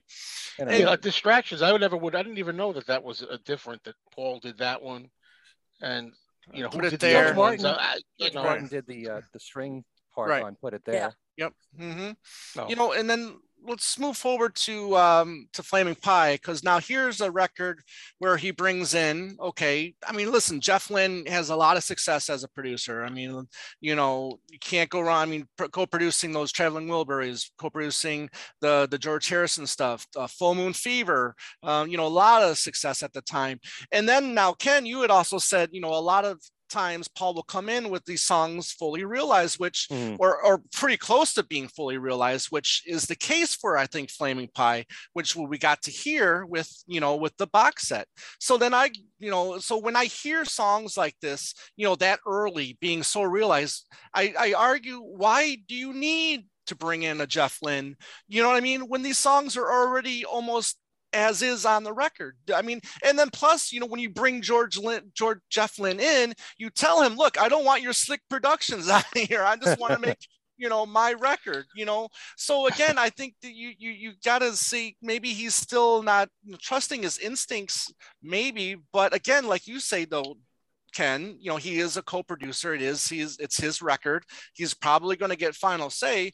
But then again, you know, I say why bring in a producer when these when these songs are already perfect, you know, almost done as is. You know, he, he's already produced the the um the Steve Miller stuff, right? He's already produced the producer code produced the the George Martin stuff.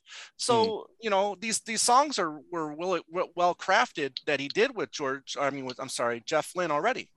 Would you agree? Well, yeah, Mhm. um, it's you've raised a very good point there. But unless we know with every single song if Jeff Lynne made any kind of contribution to the song, right. you know, not just in composition, but in the sound of it or whatever, any kind of an idea, we'll never know what Jeff Lynne brought, you know, to that music. But and I, I've made this point before in in shows in the past that, yeah, you know, Jeff Lynne has a very distinctive sound as a producer, Right. But you don't feel that on Mm. Flaming Pie. No, you do not. yeah, it's not as far more- pronounced. Right. Yeah, it's much more subdued. There's no Right. traveling Wilbury sound on on Flaming Pie, Right. but it's also, you know, he was working with Jeff Lynne there with the Beatles anthology. Right. They Right. were becoming friends. Yep. They probably he probably wanted his input. Yep. What he thought about his latest songs. Mm-hmm. You know, I kind of wish the two of them would write something together. Yeah. But uh, you know, No, George uh, wrote that on his own. what's that? I said no. George wrote that on his own. He didn't. Oh, but Oh yeah. okay. never mind. Uh, just never mind. I love the sound of, of, of of Flaming Pie. Mhm. Again, Wait, it's just another more simply produced album Right. Yeah, for You the most part. absolutely. a lot of very basic sounds in there. Once you take away the orchestrations and of something like Some Days and Beautiful Night, i- it's a more bare album, Right. you know, and a lot a lot of fans dig that and they don't want more Right. polish and you know what we've been Right. what we've been saying here. So between that, Chaos and Creation, The Backyard's another album Right. like Flaming Pie, where it's more stripped down Mhm. you know not a lot of production Right. So like no you overproduction Right. you know? Yeah. So like you have said, Ken, and you know, a couple times now, when the songs are great, which a lot of these songs on Flaming Pie are, I guess it, it doesn't matter who produces them because Paul's put the work into these songs. Well, it, it, and that's true. Except I think it does it does matter though. You know who you know who oversees the the execution of them. I mean, Hmm. like you know, Beautiful Night. Of course, he'd been working on for years. Right. For years. Hmm. Yeah. and uh, and you know it, it took Jeff Lynne to help him finally uh, you know put it out and and definitely that uh, beautiful night and the world tonight to me, I knew it was Jeff Lynne, Hmm. uh, Jeff Lynne production right when I heard him, particularly the World Tonight. It's the Right. drums. Yeah. World Tonight, the I can drums. see. I think I can see that of any song on there would Mhm. would. I mean, I feel like I it. like Jeff Lynne production. I like and I like you know, Mhm. the Wilbury sound sound quote the uh, Cloud Nine sound, Yeah. Mm. Full Moon Fever, and I kind of sense some, something on Flaming Pie, like you're saying, Kit, that sounds Mhm. like that. I just feel maybe not maybe more subdued than usual, but It I is- still it is more feel subdued on Flaming Pie. feeling. Right. Yeah, for sure. Mm. Mhm. And you know, when you were discussing Flowers in the Dirt, that's also an album where, despite having many producers, you can't tell one from the other. Mhm. Yeah, I, I didn't even know. I, don't usually follow, such don't usually follow sound. producers, you know. Right. The, Geo- you know George Martin, Jeff Right. Lynne, what uh, Right. Phil Spector. Hmm. Right. Well, I don't want to show any David Kahn any disrespect, but I do want to jump over Driving Rain. Now, I do want to get into. Oh, uh, darn. well, no, we can talk about another one of his shirts. productions here in a in a second. But but getting into uh, Chaos and the Creation, which Yes, I know last. uh, uh, Yes. everybody will, will probably consider that it's it's his best of his later career you know period and because he worked with such a um, you know a no no holds barred kind of producer in Nigel uh, Godrich what I, what I think he came uh, recommended by George or Giles Martin I think it was Giles, but I maybe I'm wrong. I thought I don't George. I remember. thought Oh, George was it Martin George? I recommended him. know. I do think it was George Martin. George Oh, Martin okay. that recommended Nigel Yeah. and okay, sorry. and you know there's that th- that double disc um, cd dvd of chaos and creation which has the dvd has the making of of um, chaos and creation and nigel and both paul um, were there talking about you know their the making of the album and them having some some conflict and then you know him talk especially talking about a song like riding to vanity fair which you know if you watch that dvd you'll see a couple seconds of it him strumming on a guitar and it's a lot it's a lot faster of a song and Yeah. nigel pretty much saying no this guy this song is crap you know it's not going on this record Hmm. but then here you have paul you know fighting for it and then you know doing a you know changing the arrangement and uh it i think was it's the, his best song since the two you know since the beginning of this century you know so you know in that case you know you you see it to where you know paul you know doesn't necessarily give up the fight you know it's still like you say ken his record but but nigel just you know was able to push him and i don't know necessarily feel like his backup was up against the wall he hit i don't think he had to make a great record or Hmm. was in that position where he had to feel like he had to make a great record i think it's just a sense where nigel just pushed him kind of like a george martin would push him um, would Right. you agree Yeah. When it comes to the compositions, yes. Yeah. That's where, you know, he makes a difference here. I was Right. just thinking about, you know, going back to Flowers in the Dirt. right One of the songs, um, That Day Is Done, Mhm. if I recall, Paul wanted it to have more of a human league feel right to right it. Elvis Costello didn't want that at all. right you know, so there you have a case of Elvis Costello, you know, saying no, it really should be more like the way that it came out. Um, kind of this very slow dirge, three quarter Right. time song, mournful song, and it turned out that way. But was that that was Elvis Costello's input? But I'm Right. just saying that's that's where you need collaboration occasionally as songwriters and as producers, and Paul looks for that. Mhm. And I, I happen to believe, and I'm saying this as someone who treasures his 70s stuff a lot. You can't just say in black and white his best music is when he produced himself, or his best music is when he's had producers. Some of his best work is when he's done it himself. Some of it's when he's worked with other people. Yeah. So, um, You know, you know, I do think I that when it comes to the actual songwriting and coming up with great material, overall, I think Paul is better when he has other producers with him. Mm. Okay, fair. Kit. yeah this this is besides tug of war i think another great example of what paul can do when he's produced um, when you know when he when he has the right producer i mean the, you know i think he didn't like it that nigel godrich really challenged him Right. but it paid off I mean, the songs are are strong, and I think you know he did present. Uh, Paul presented some songs that Nigel either said nope, you know, or you've got to work on it. Uh, Paul Mhm. certainly didn't care for it at all, and has not worked with him since. And boy, do I wish they had worked together again. But Mm. the other thing that's important here is the sound. The Mm, sound on this record is, I think, like none of Paul's other albums. It is Right. so intimate. It is Yeah. so, I mean, it is right up to the microphone. I mean, it is, it just has, because the songs are intimate. You know, they are very personal. Um, you know, something like Riding to Vanity Fair. I mean, we had never heard Paul be that you know reveal that side of himself before and and other songs these i mean you could tell he had been going through difficult times and Right. you know so so the the i mean yes it was stripped down production but it was even more than that i mean as i said it was really close up to the microphone mm, and i thought that was brilliant to, Mm. to do and and to this day i just feel like it, it sounds like no other paul mccartney record yeah. Yeah. um, and so I thought the production on this was was just absolutely brilliant, and and you know it's just a, a perfect example of what Paul can do with the right producer. Right.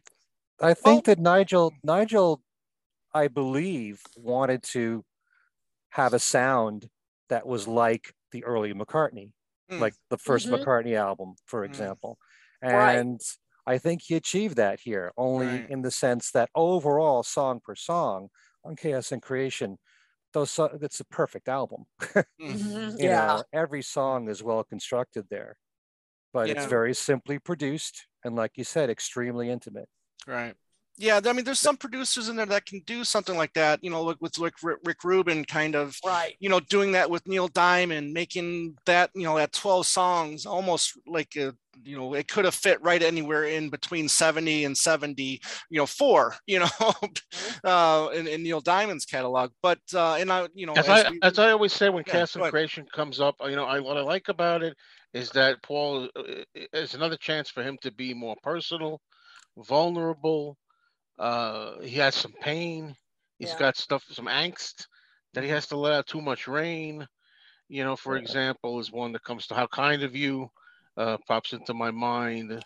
Um, and I like that Nigel probably uh, tried to get that out of him. I, I always say it's the closest thing we, we, we may get to right. a Plastic Ono band, John Lennon Plastic Ono band Mm. type album from Paul, you know, and even the cover, even though you know it's a black and white. Well, it's not a black and white cover. Covers Right. he has, but uh, it's a Right. dreary and the title Chaos and Creation. You know, I, I love that too. Mm. Uh, yeah, it's a, it's a standout. I mean, really, especially the more time goes on that album. Yes. Like Right. Kit's saying, it really it really stands out in his catalog. And a lot of people are, are starting to pick that out, singling it out as a exceptional album from Paul's later right. career, which now 2005 is quite some time ago. Just Right. amazing. But it's And just it's- gotten better with age. It Right. really has. And I mean, I it's- yeah. and it's fascinating too to look at because you know here's nigel a, a younger producer okay and then now he's working with other younger producers now and this album sounds completely different than the stuff that he's worked on you know after with completely you know with younger producers as well. I mean starting with like new. I mean it's a completely different sounding record than let's say chaos is because you know with these younger producers. But uh, again you're bringing in you know multiple producers. I do think this one is a little different in the way in flaming pie whereas i think some of it doesn't all mesh you know as maybe as well as a, a flaming pie meshes um ken i mean what, what do you think i mean does, do you think that these songs i mean is this like a complete sounding record to you or does it kind of feel like there's different producers on this record when you listen On to new, On on Chaos? new i know on new Oh, on new. No, No, new it sounds about, very okay. consistent to me. okay You know, Okay. despite the fact, kind of like Flowers in the Dirt was very consistent.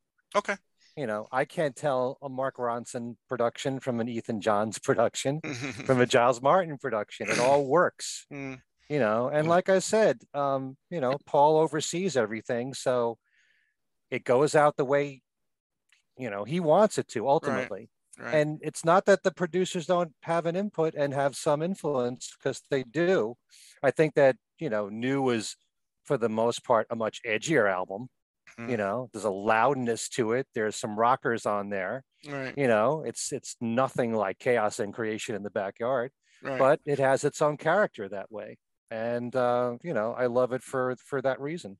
yeah. That's the great thing about studying all these albums. You know, New doesn't sound like Egypt Station, which doesn't Right. sound like McCartney Three. Right. you know, they're all very different in their own way, and you can find different reasons to like each one of them. right. And you can, depending on your mood, prefer one over the other any given day. Mhm. So Yeah. yeah, I I hear absolute consistency in when he has multiple pr- producers on his on his albums. Okay, Joe, you've you've talked very highly of, of new. You know, how do you feel about the you know production on this one? Does it does it you know? I I think there's a lot of talk when when this and Egypt Station came out, and like oh, just Paul just trying to appeal to a younger crowd or or or or, or sound um, you know current. Um, you know, do you get this feeling when you know with these late with these this and maybe Egypt Station? Well, as far as new goes, I mean, I really, uh, as I've said earlier, I really loved the album. Um, I feel like it got overlooked once Egypt Station came out. I still think, personally, for me, I think New is superior to, to Egypt Station, but that's Mm. all subjective. I like Egypt Station, some songs on there too. But, Mm. uh, but as far as uh, different producers, if I didn't know, I don't think I would really, really even realize because I think it, it sounds like the same kind of all the way through too. Uh, if I'm looking hard and I know the names of the, of the people doing them, maybe I could hear differences. I mean, like, like Giles Martin, for example, did uh, "I Can Bet," which I really love. I love that Mm. song. Mhm. And and the underrated, I'm saying, "Everybody Out There," which I like. Oh yeah, that's a Uh, good even track if too. it was just Hmm. kind of thought up maybe to be a crowd pleaser and to sing in concert and join in. But then Giles Martin also, uh, I think, produced "Appreciate," which I I don't care much for at all, Mm. and that's one of the few, you know, two songs I think, "Road." And uh, my two least favorites, "Appreciate" and "Road," but nevertheless, um, see that's what I'm saying this because Giles Martin, you know, you talk about producers, do they make the difference? I mean, here's two or three songs by Giles Martin, and I couldn't tell that he did appreciate, and I can bet I wouldn't even know know that. Mhm. Uh, I think appreciate what you said earlier, maybe trying Paul again, trying to sound more contemporary, and I- and I don't say that as a negative thing, you know, Right. at all. Right.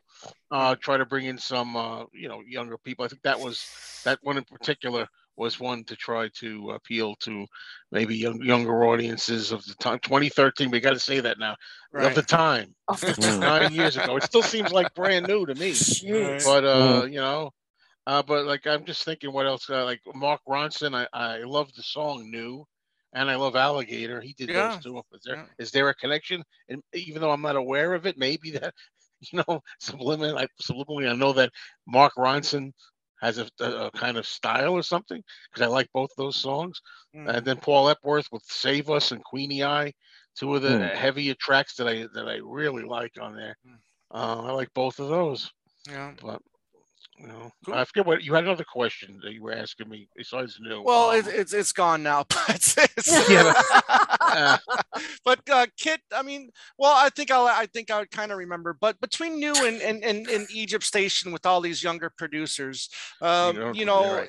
yeah, I, I mean, do you think, I don't know if Paul could have done this on by on his, on his own. I, I think it was a good thing to bring in younger producers at this point in time. Now, I don't know if this would work with just any uh, artist. for of- you. of, of McCartney's age of McCartney's age. Yeah.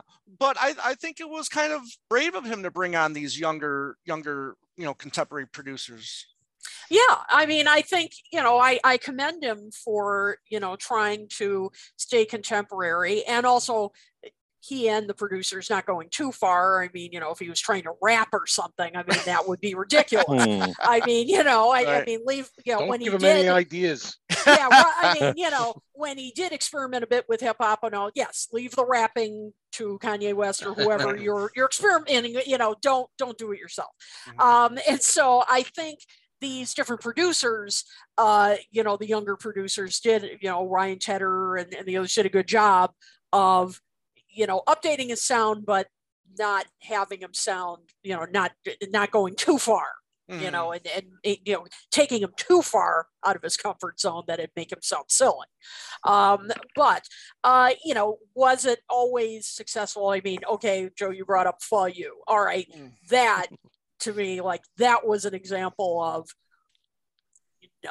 I mean, I love the middle of it. I Mm, love. I I, like love it. the Yeah. the middle part.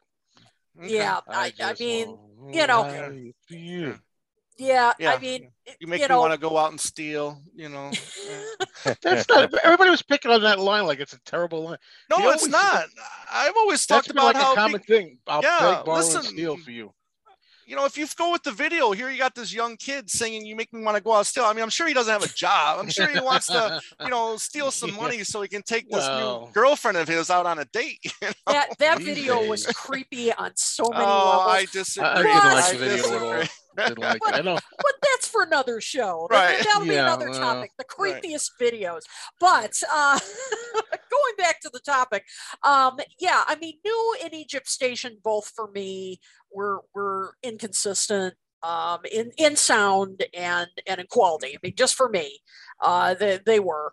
Um, and you know, is that all due to working with different producers? Eh, some of it maybe, but I think some of it too, as as we've been talking about in the show. I mean, some of it has to do too with with the songs, and Mm. and uh, you know, and not all the songs to me were you know were shall we say the same strength. You know, let's let's put it that way. Uh, so it may have to do with that just as much uh, as as the producers. But as I said earlier, it's not always a bad idea to have multiple producers. It can Right. work. Mm. Uh, but um, you know, in those two circumstances, for me personally, I don't think it, they were successful. But I think it's okay. Uh, in fact, it's, it has worked well for Paul occasionally to work with much younger producers, and I commend him for Mhm. you know for doing that because in the case of Chaos and Creation um, and Memory Almost Full, we, we didn't talk about that as much. Um, you know that that worked out for him. Mhm. I, I think you know they that did end up you know changing his sound a little bit for the Yeah. better. I agree. Yeah. Mm-hmm. Ken? Can I just add that, uh, Yeah. un- unlike what you were saying, Kit, I do feel consistency through the different producers of New, which would lead me to believe, same thing with Flowers in the Dirt, that Paul himself must have been very involved with the production Oh, Right. sure, I'm because sure he's he got his stamp on there no matter Yeah. what.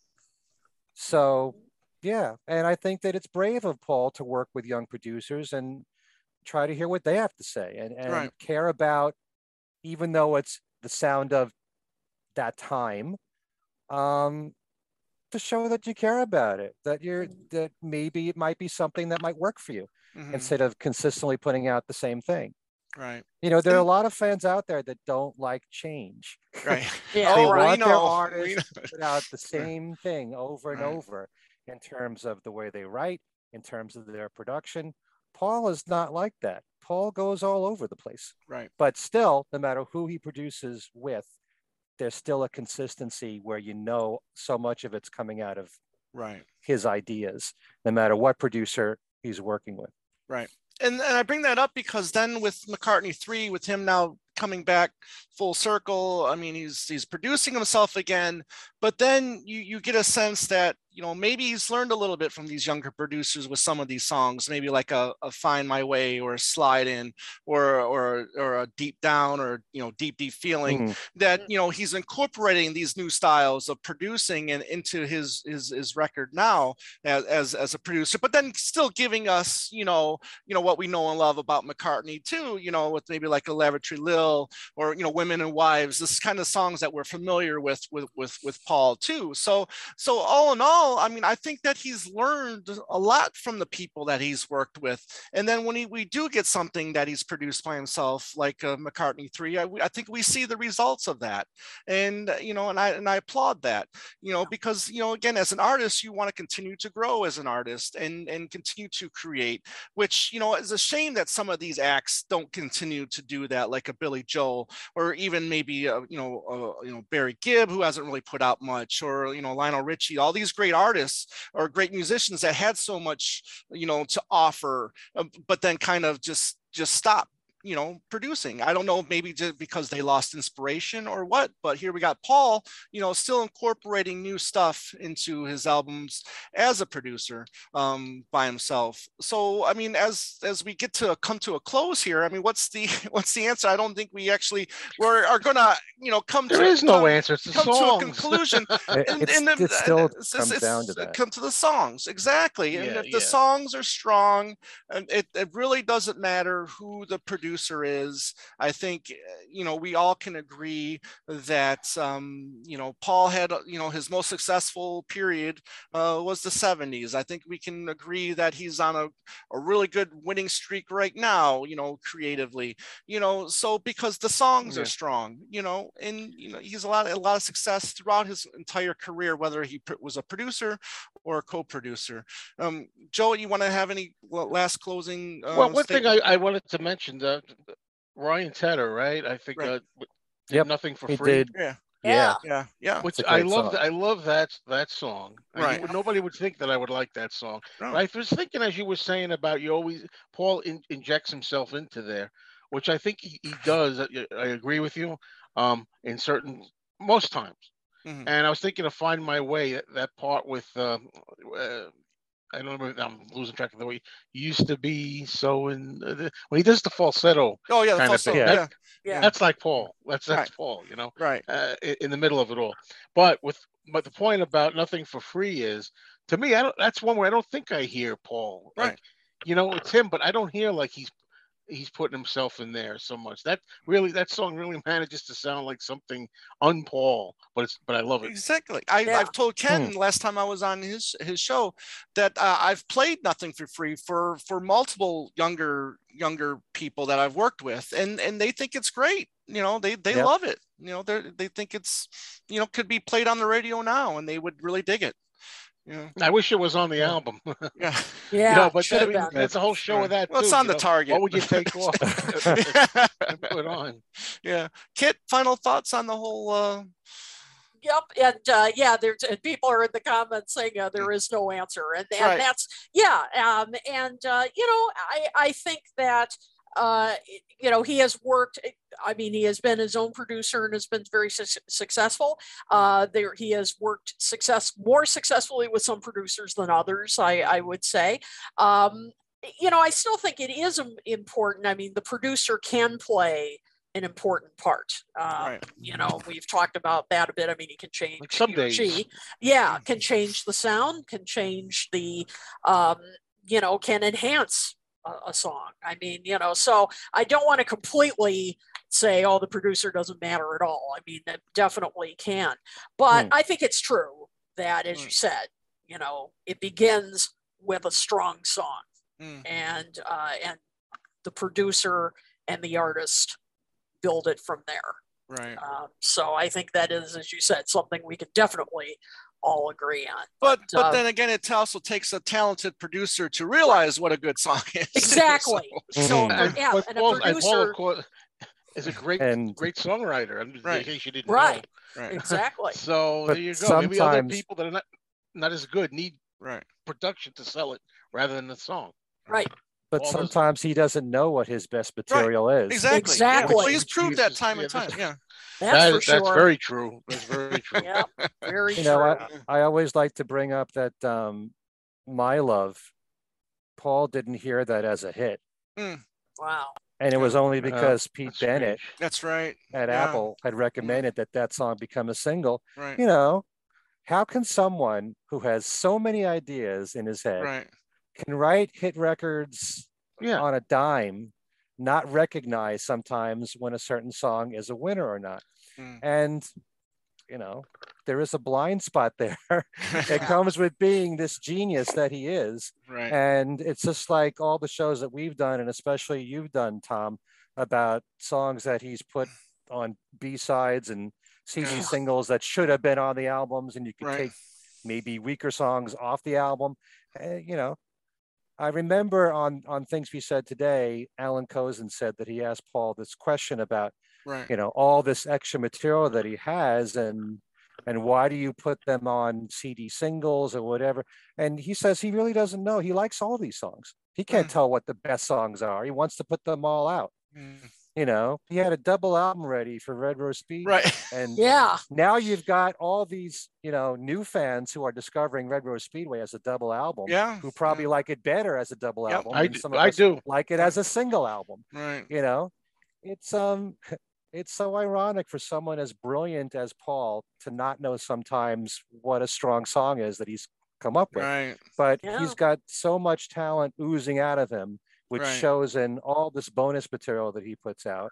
But there is no clear-cut way of saying what's what's best because if he's got a great album, like now I'm glad Ram is recognized as a great album. Band on the Run, we all know is a great album. I still think in the 70s, Venus and Mars was a great album. I think Back to the Egg Yeah. is a great album, Right. Yeah. Absolutely. although Back to the Egg is a co-production. But Right. you know, some of his great work is completely by himself. So much of it is Mhm. with somebody else. Right, and it's a it's a shame that he's Yeah. not getting the chance for for singles on you know on on radio because we talk Yeah. about some some of these songs you know like a new or like a um you know find my way you know they they could be you know successful on the radio these days possibly you know if if given the op if given the chance but you know as ken has said you know we're we're marketing towards you know a younger generation now that that you know that you know they they want to hear the you know either the the, the young girl band or or the the young boy band or or you know the famous rap you know the next new rapper uh you know so it's just a shame that you know acts like, Unit-generated pop. yeah These- yeah These darn kids. yeah you know they ruin darn everything today. Get off But- my Yeah, but they were, but, but, but our parents and grandparents were wrong when they didn't like Elvis and the Beatles. Well, yeah that's that's kind of true i guess But- I mean, you know, but I think they came around. You know, Yes. I, I, I, you know, I think of songs Yeah, like you know El- sure. Eleanor Rigby and Yesterday, maybe. You Yeah. know, they maybe Mm. you know they, they they get a sense that maybe you know these guys know what they're doing. But, but anyways, but uh, so that's that. That's that. We'll put a wrap on that uh, conversation. Thank you, everybody. Um, Kit, why don't you start us off and let us know uh, how we can get a hold of get a hold of us and uh, our contact information, all that good stuff. Absolutely. Well, first of all, thank you all for uh, for commenting. You've left some great uh, great thoughts, and uh, and I'm sorry we couldn't um, clear up this mystery for you, Right. uh, but keep the comments coming. Right. Uh, keep those thoughts coming. We do read your comments, and we thank you so much. Uh, whether you're watching live right now or or you're watching on the replay, and please uh, please leave your thoughts. Uh, we we love to to read them and and uh, we will respond to them. Um, you can find us on uh, Facebook. You can find us on our website at uh, talkmoretalk.com. You can find us on Twitter at talkmoretalk1. That's number one. And of course, you can contact us at talkmoresolotalk at gmail.com. We love your feedback. If you have ideas for topics that uh, you Right. like us to consider, send them along. Once in a while, you just may uh, find that your topic might be the next uh, next topic for our show. So, um, and of course, you can find us on uh, any podcasting platform you can think of if you prefer the uh, the audio version of our show. And please subscribe. Uh, and of course, please subscribe right to this channel. Right. And uh, and as as those YouTubers say, smash that bell to be notified uh, for future episodes. And uh, please subscribe. We can't thank you enough for your support. We couldn't do this without you. Uh, and we also, of course, want to thank Beatle Ed, who runs our show and many of our individual shows on Fab4 Radio. And uh, I think that's everything for all of our uh, where you can reach us. We're, we're just everywhere. You can't get away from us. Okay, so we'll give you a break for a second, and then we'll get with Joe, and you can tell us what you got going on uh, in your world, Mr. Mayo.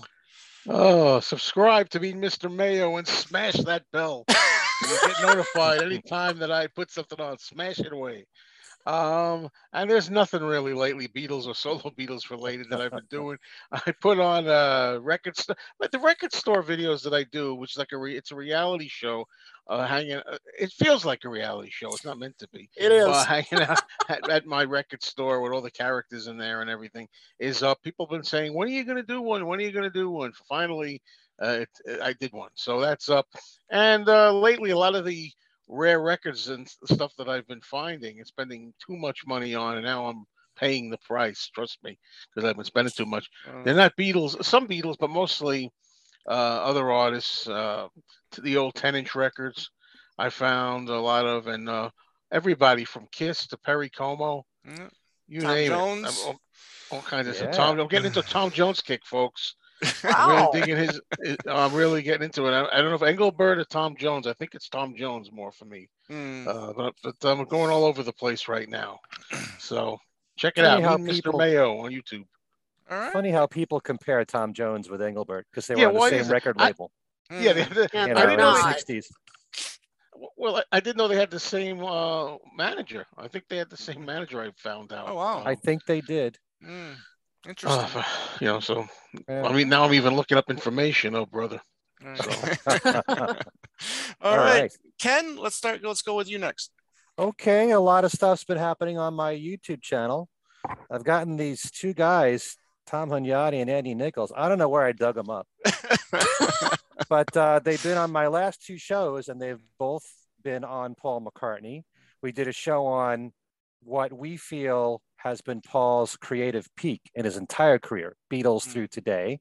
Mm. And that was a great show we did. And then we did a follow up show with Tom and Andy and Dylan Seavey, who's a Nashville musician, who, by the way, I never thanked you, Tom, because the only reason I know Dylan is because of you, because he was on your show. He's Hmm. been a great guest on your show Yeah. on Two Legs, and he also does the music scoring for the Yeah. beginning and the end of the show. Mhm. He's really a great musician. He plays drums, He is. guitar, writes writes songs, Mm. and uh, very insightful on the Mm. Beatles. And especially, I did a show with him on Ringo's drumming. There's so much you pick up just from what Mhm. he has to say about Ringo as a drummer from what Dylan hears in his head from from Ringo's drumming. But um, yeah, we did a show, uh, a follow up show to Paul McCartney's Peak, to top three unreleased solo McCartney songs so far Right. uh, that haven't come out on the archival box sets or anything like that. So we all list our top three and also say some honorable mentions there. Mm. And that's on my YouTube channel, Ken Michaels Radio. Hoping to have Kit on this week. And um, we'll see if that happens.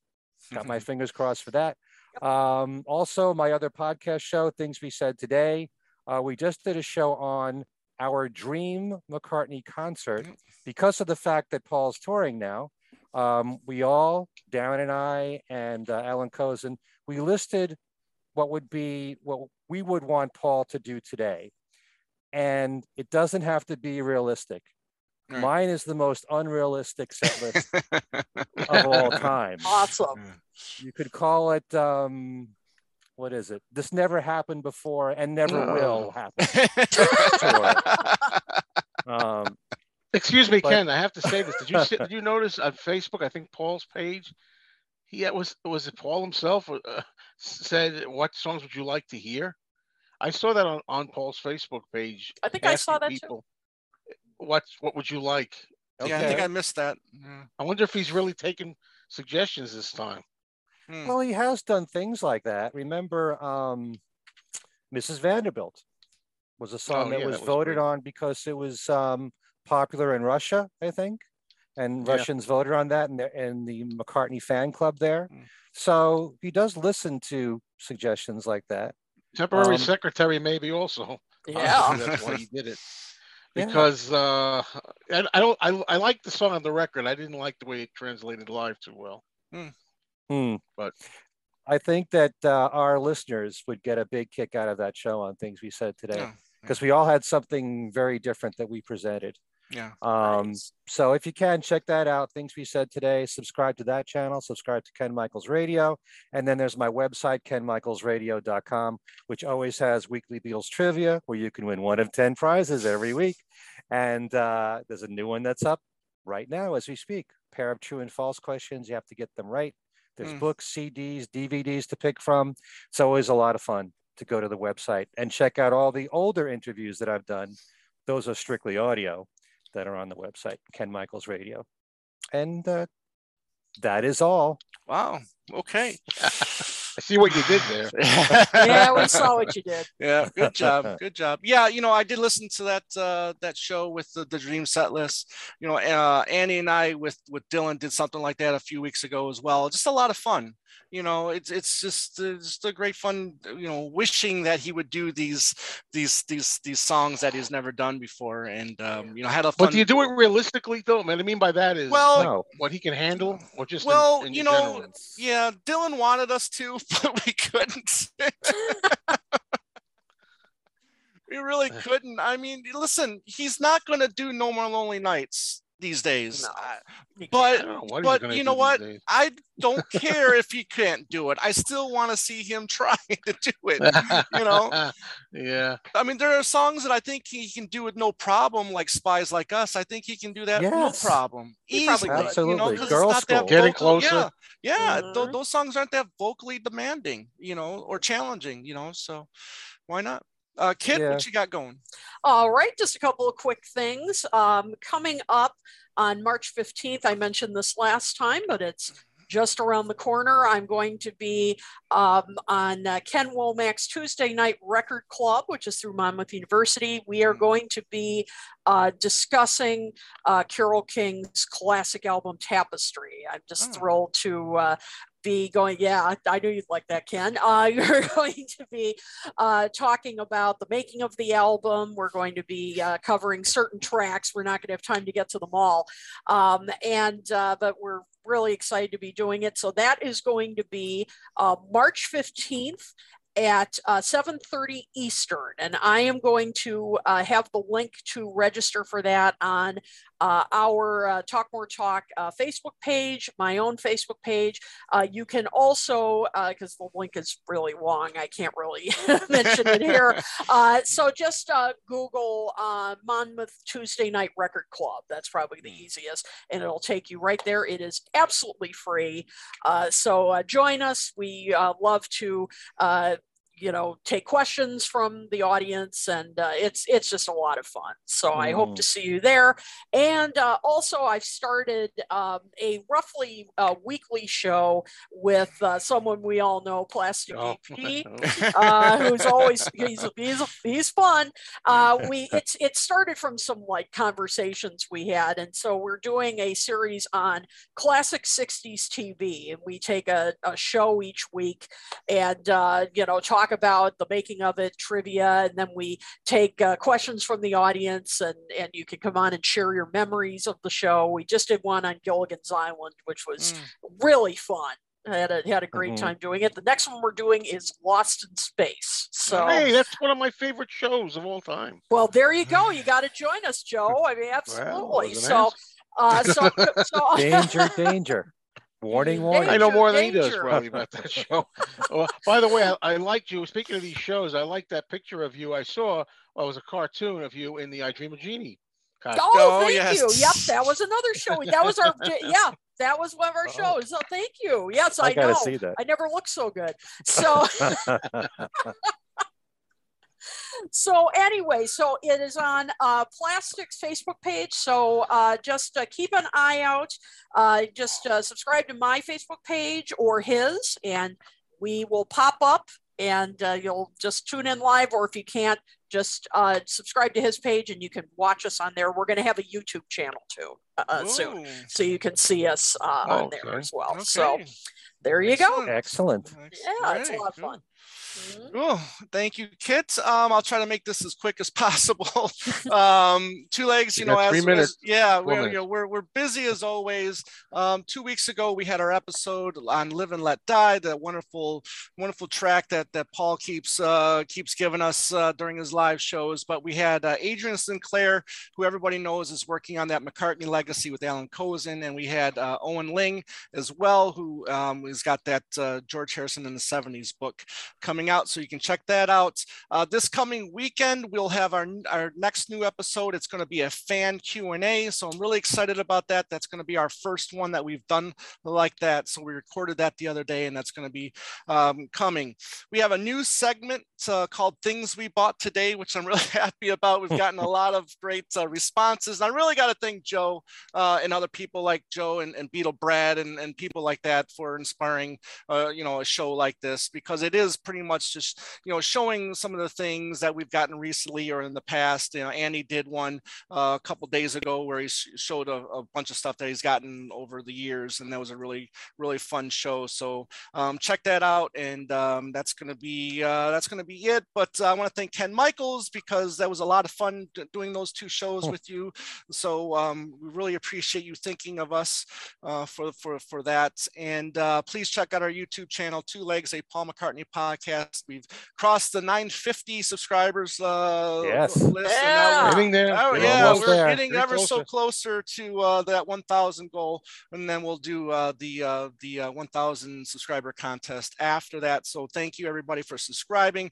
Thank you everybody for subscribing to Talk More Talk, and it's just so wonderful to hang out with you. And your comments uh, are, are great. Keep them coming, and uh, and that's it. So uh, we'll see you in two two more weeks, and uh, I'm sure we're gonna have another another great idea in mind. Unless you guys have one and you want to give it to us, and like like like Kit said, email us your ideas, and uh, and we'll consider it. So for Kit O'Toole, Joe Mayo, Ken Michaels, I'm Tom Hunyadi saying, you gotta pay your dues if you want to sing the blues, and you know it don't come easy. I thought we Take- were talking about Paul here. Yeah. Take care, everyone.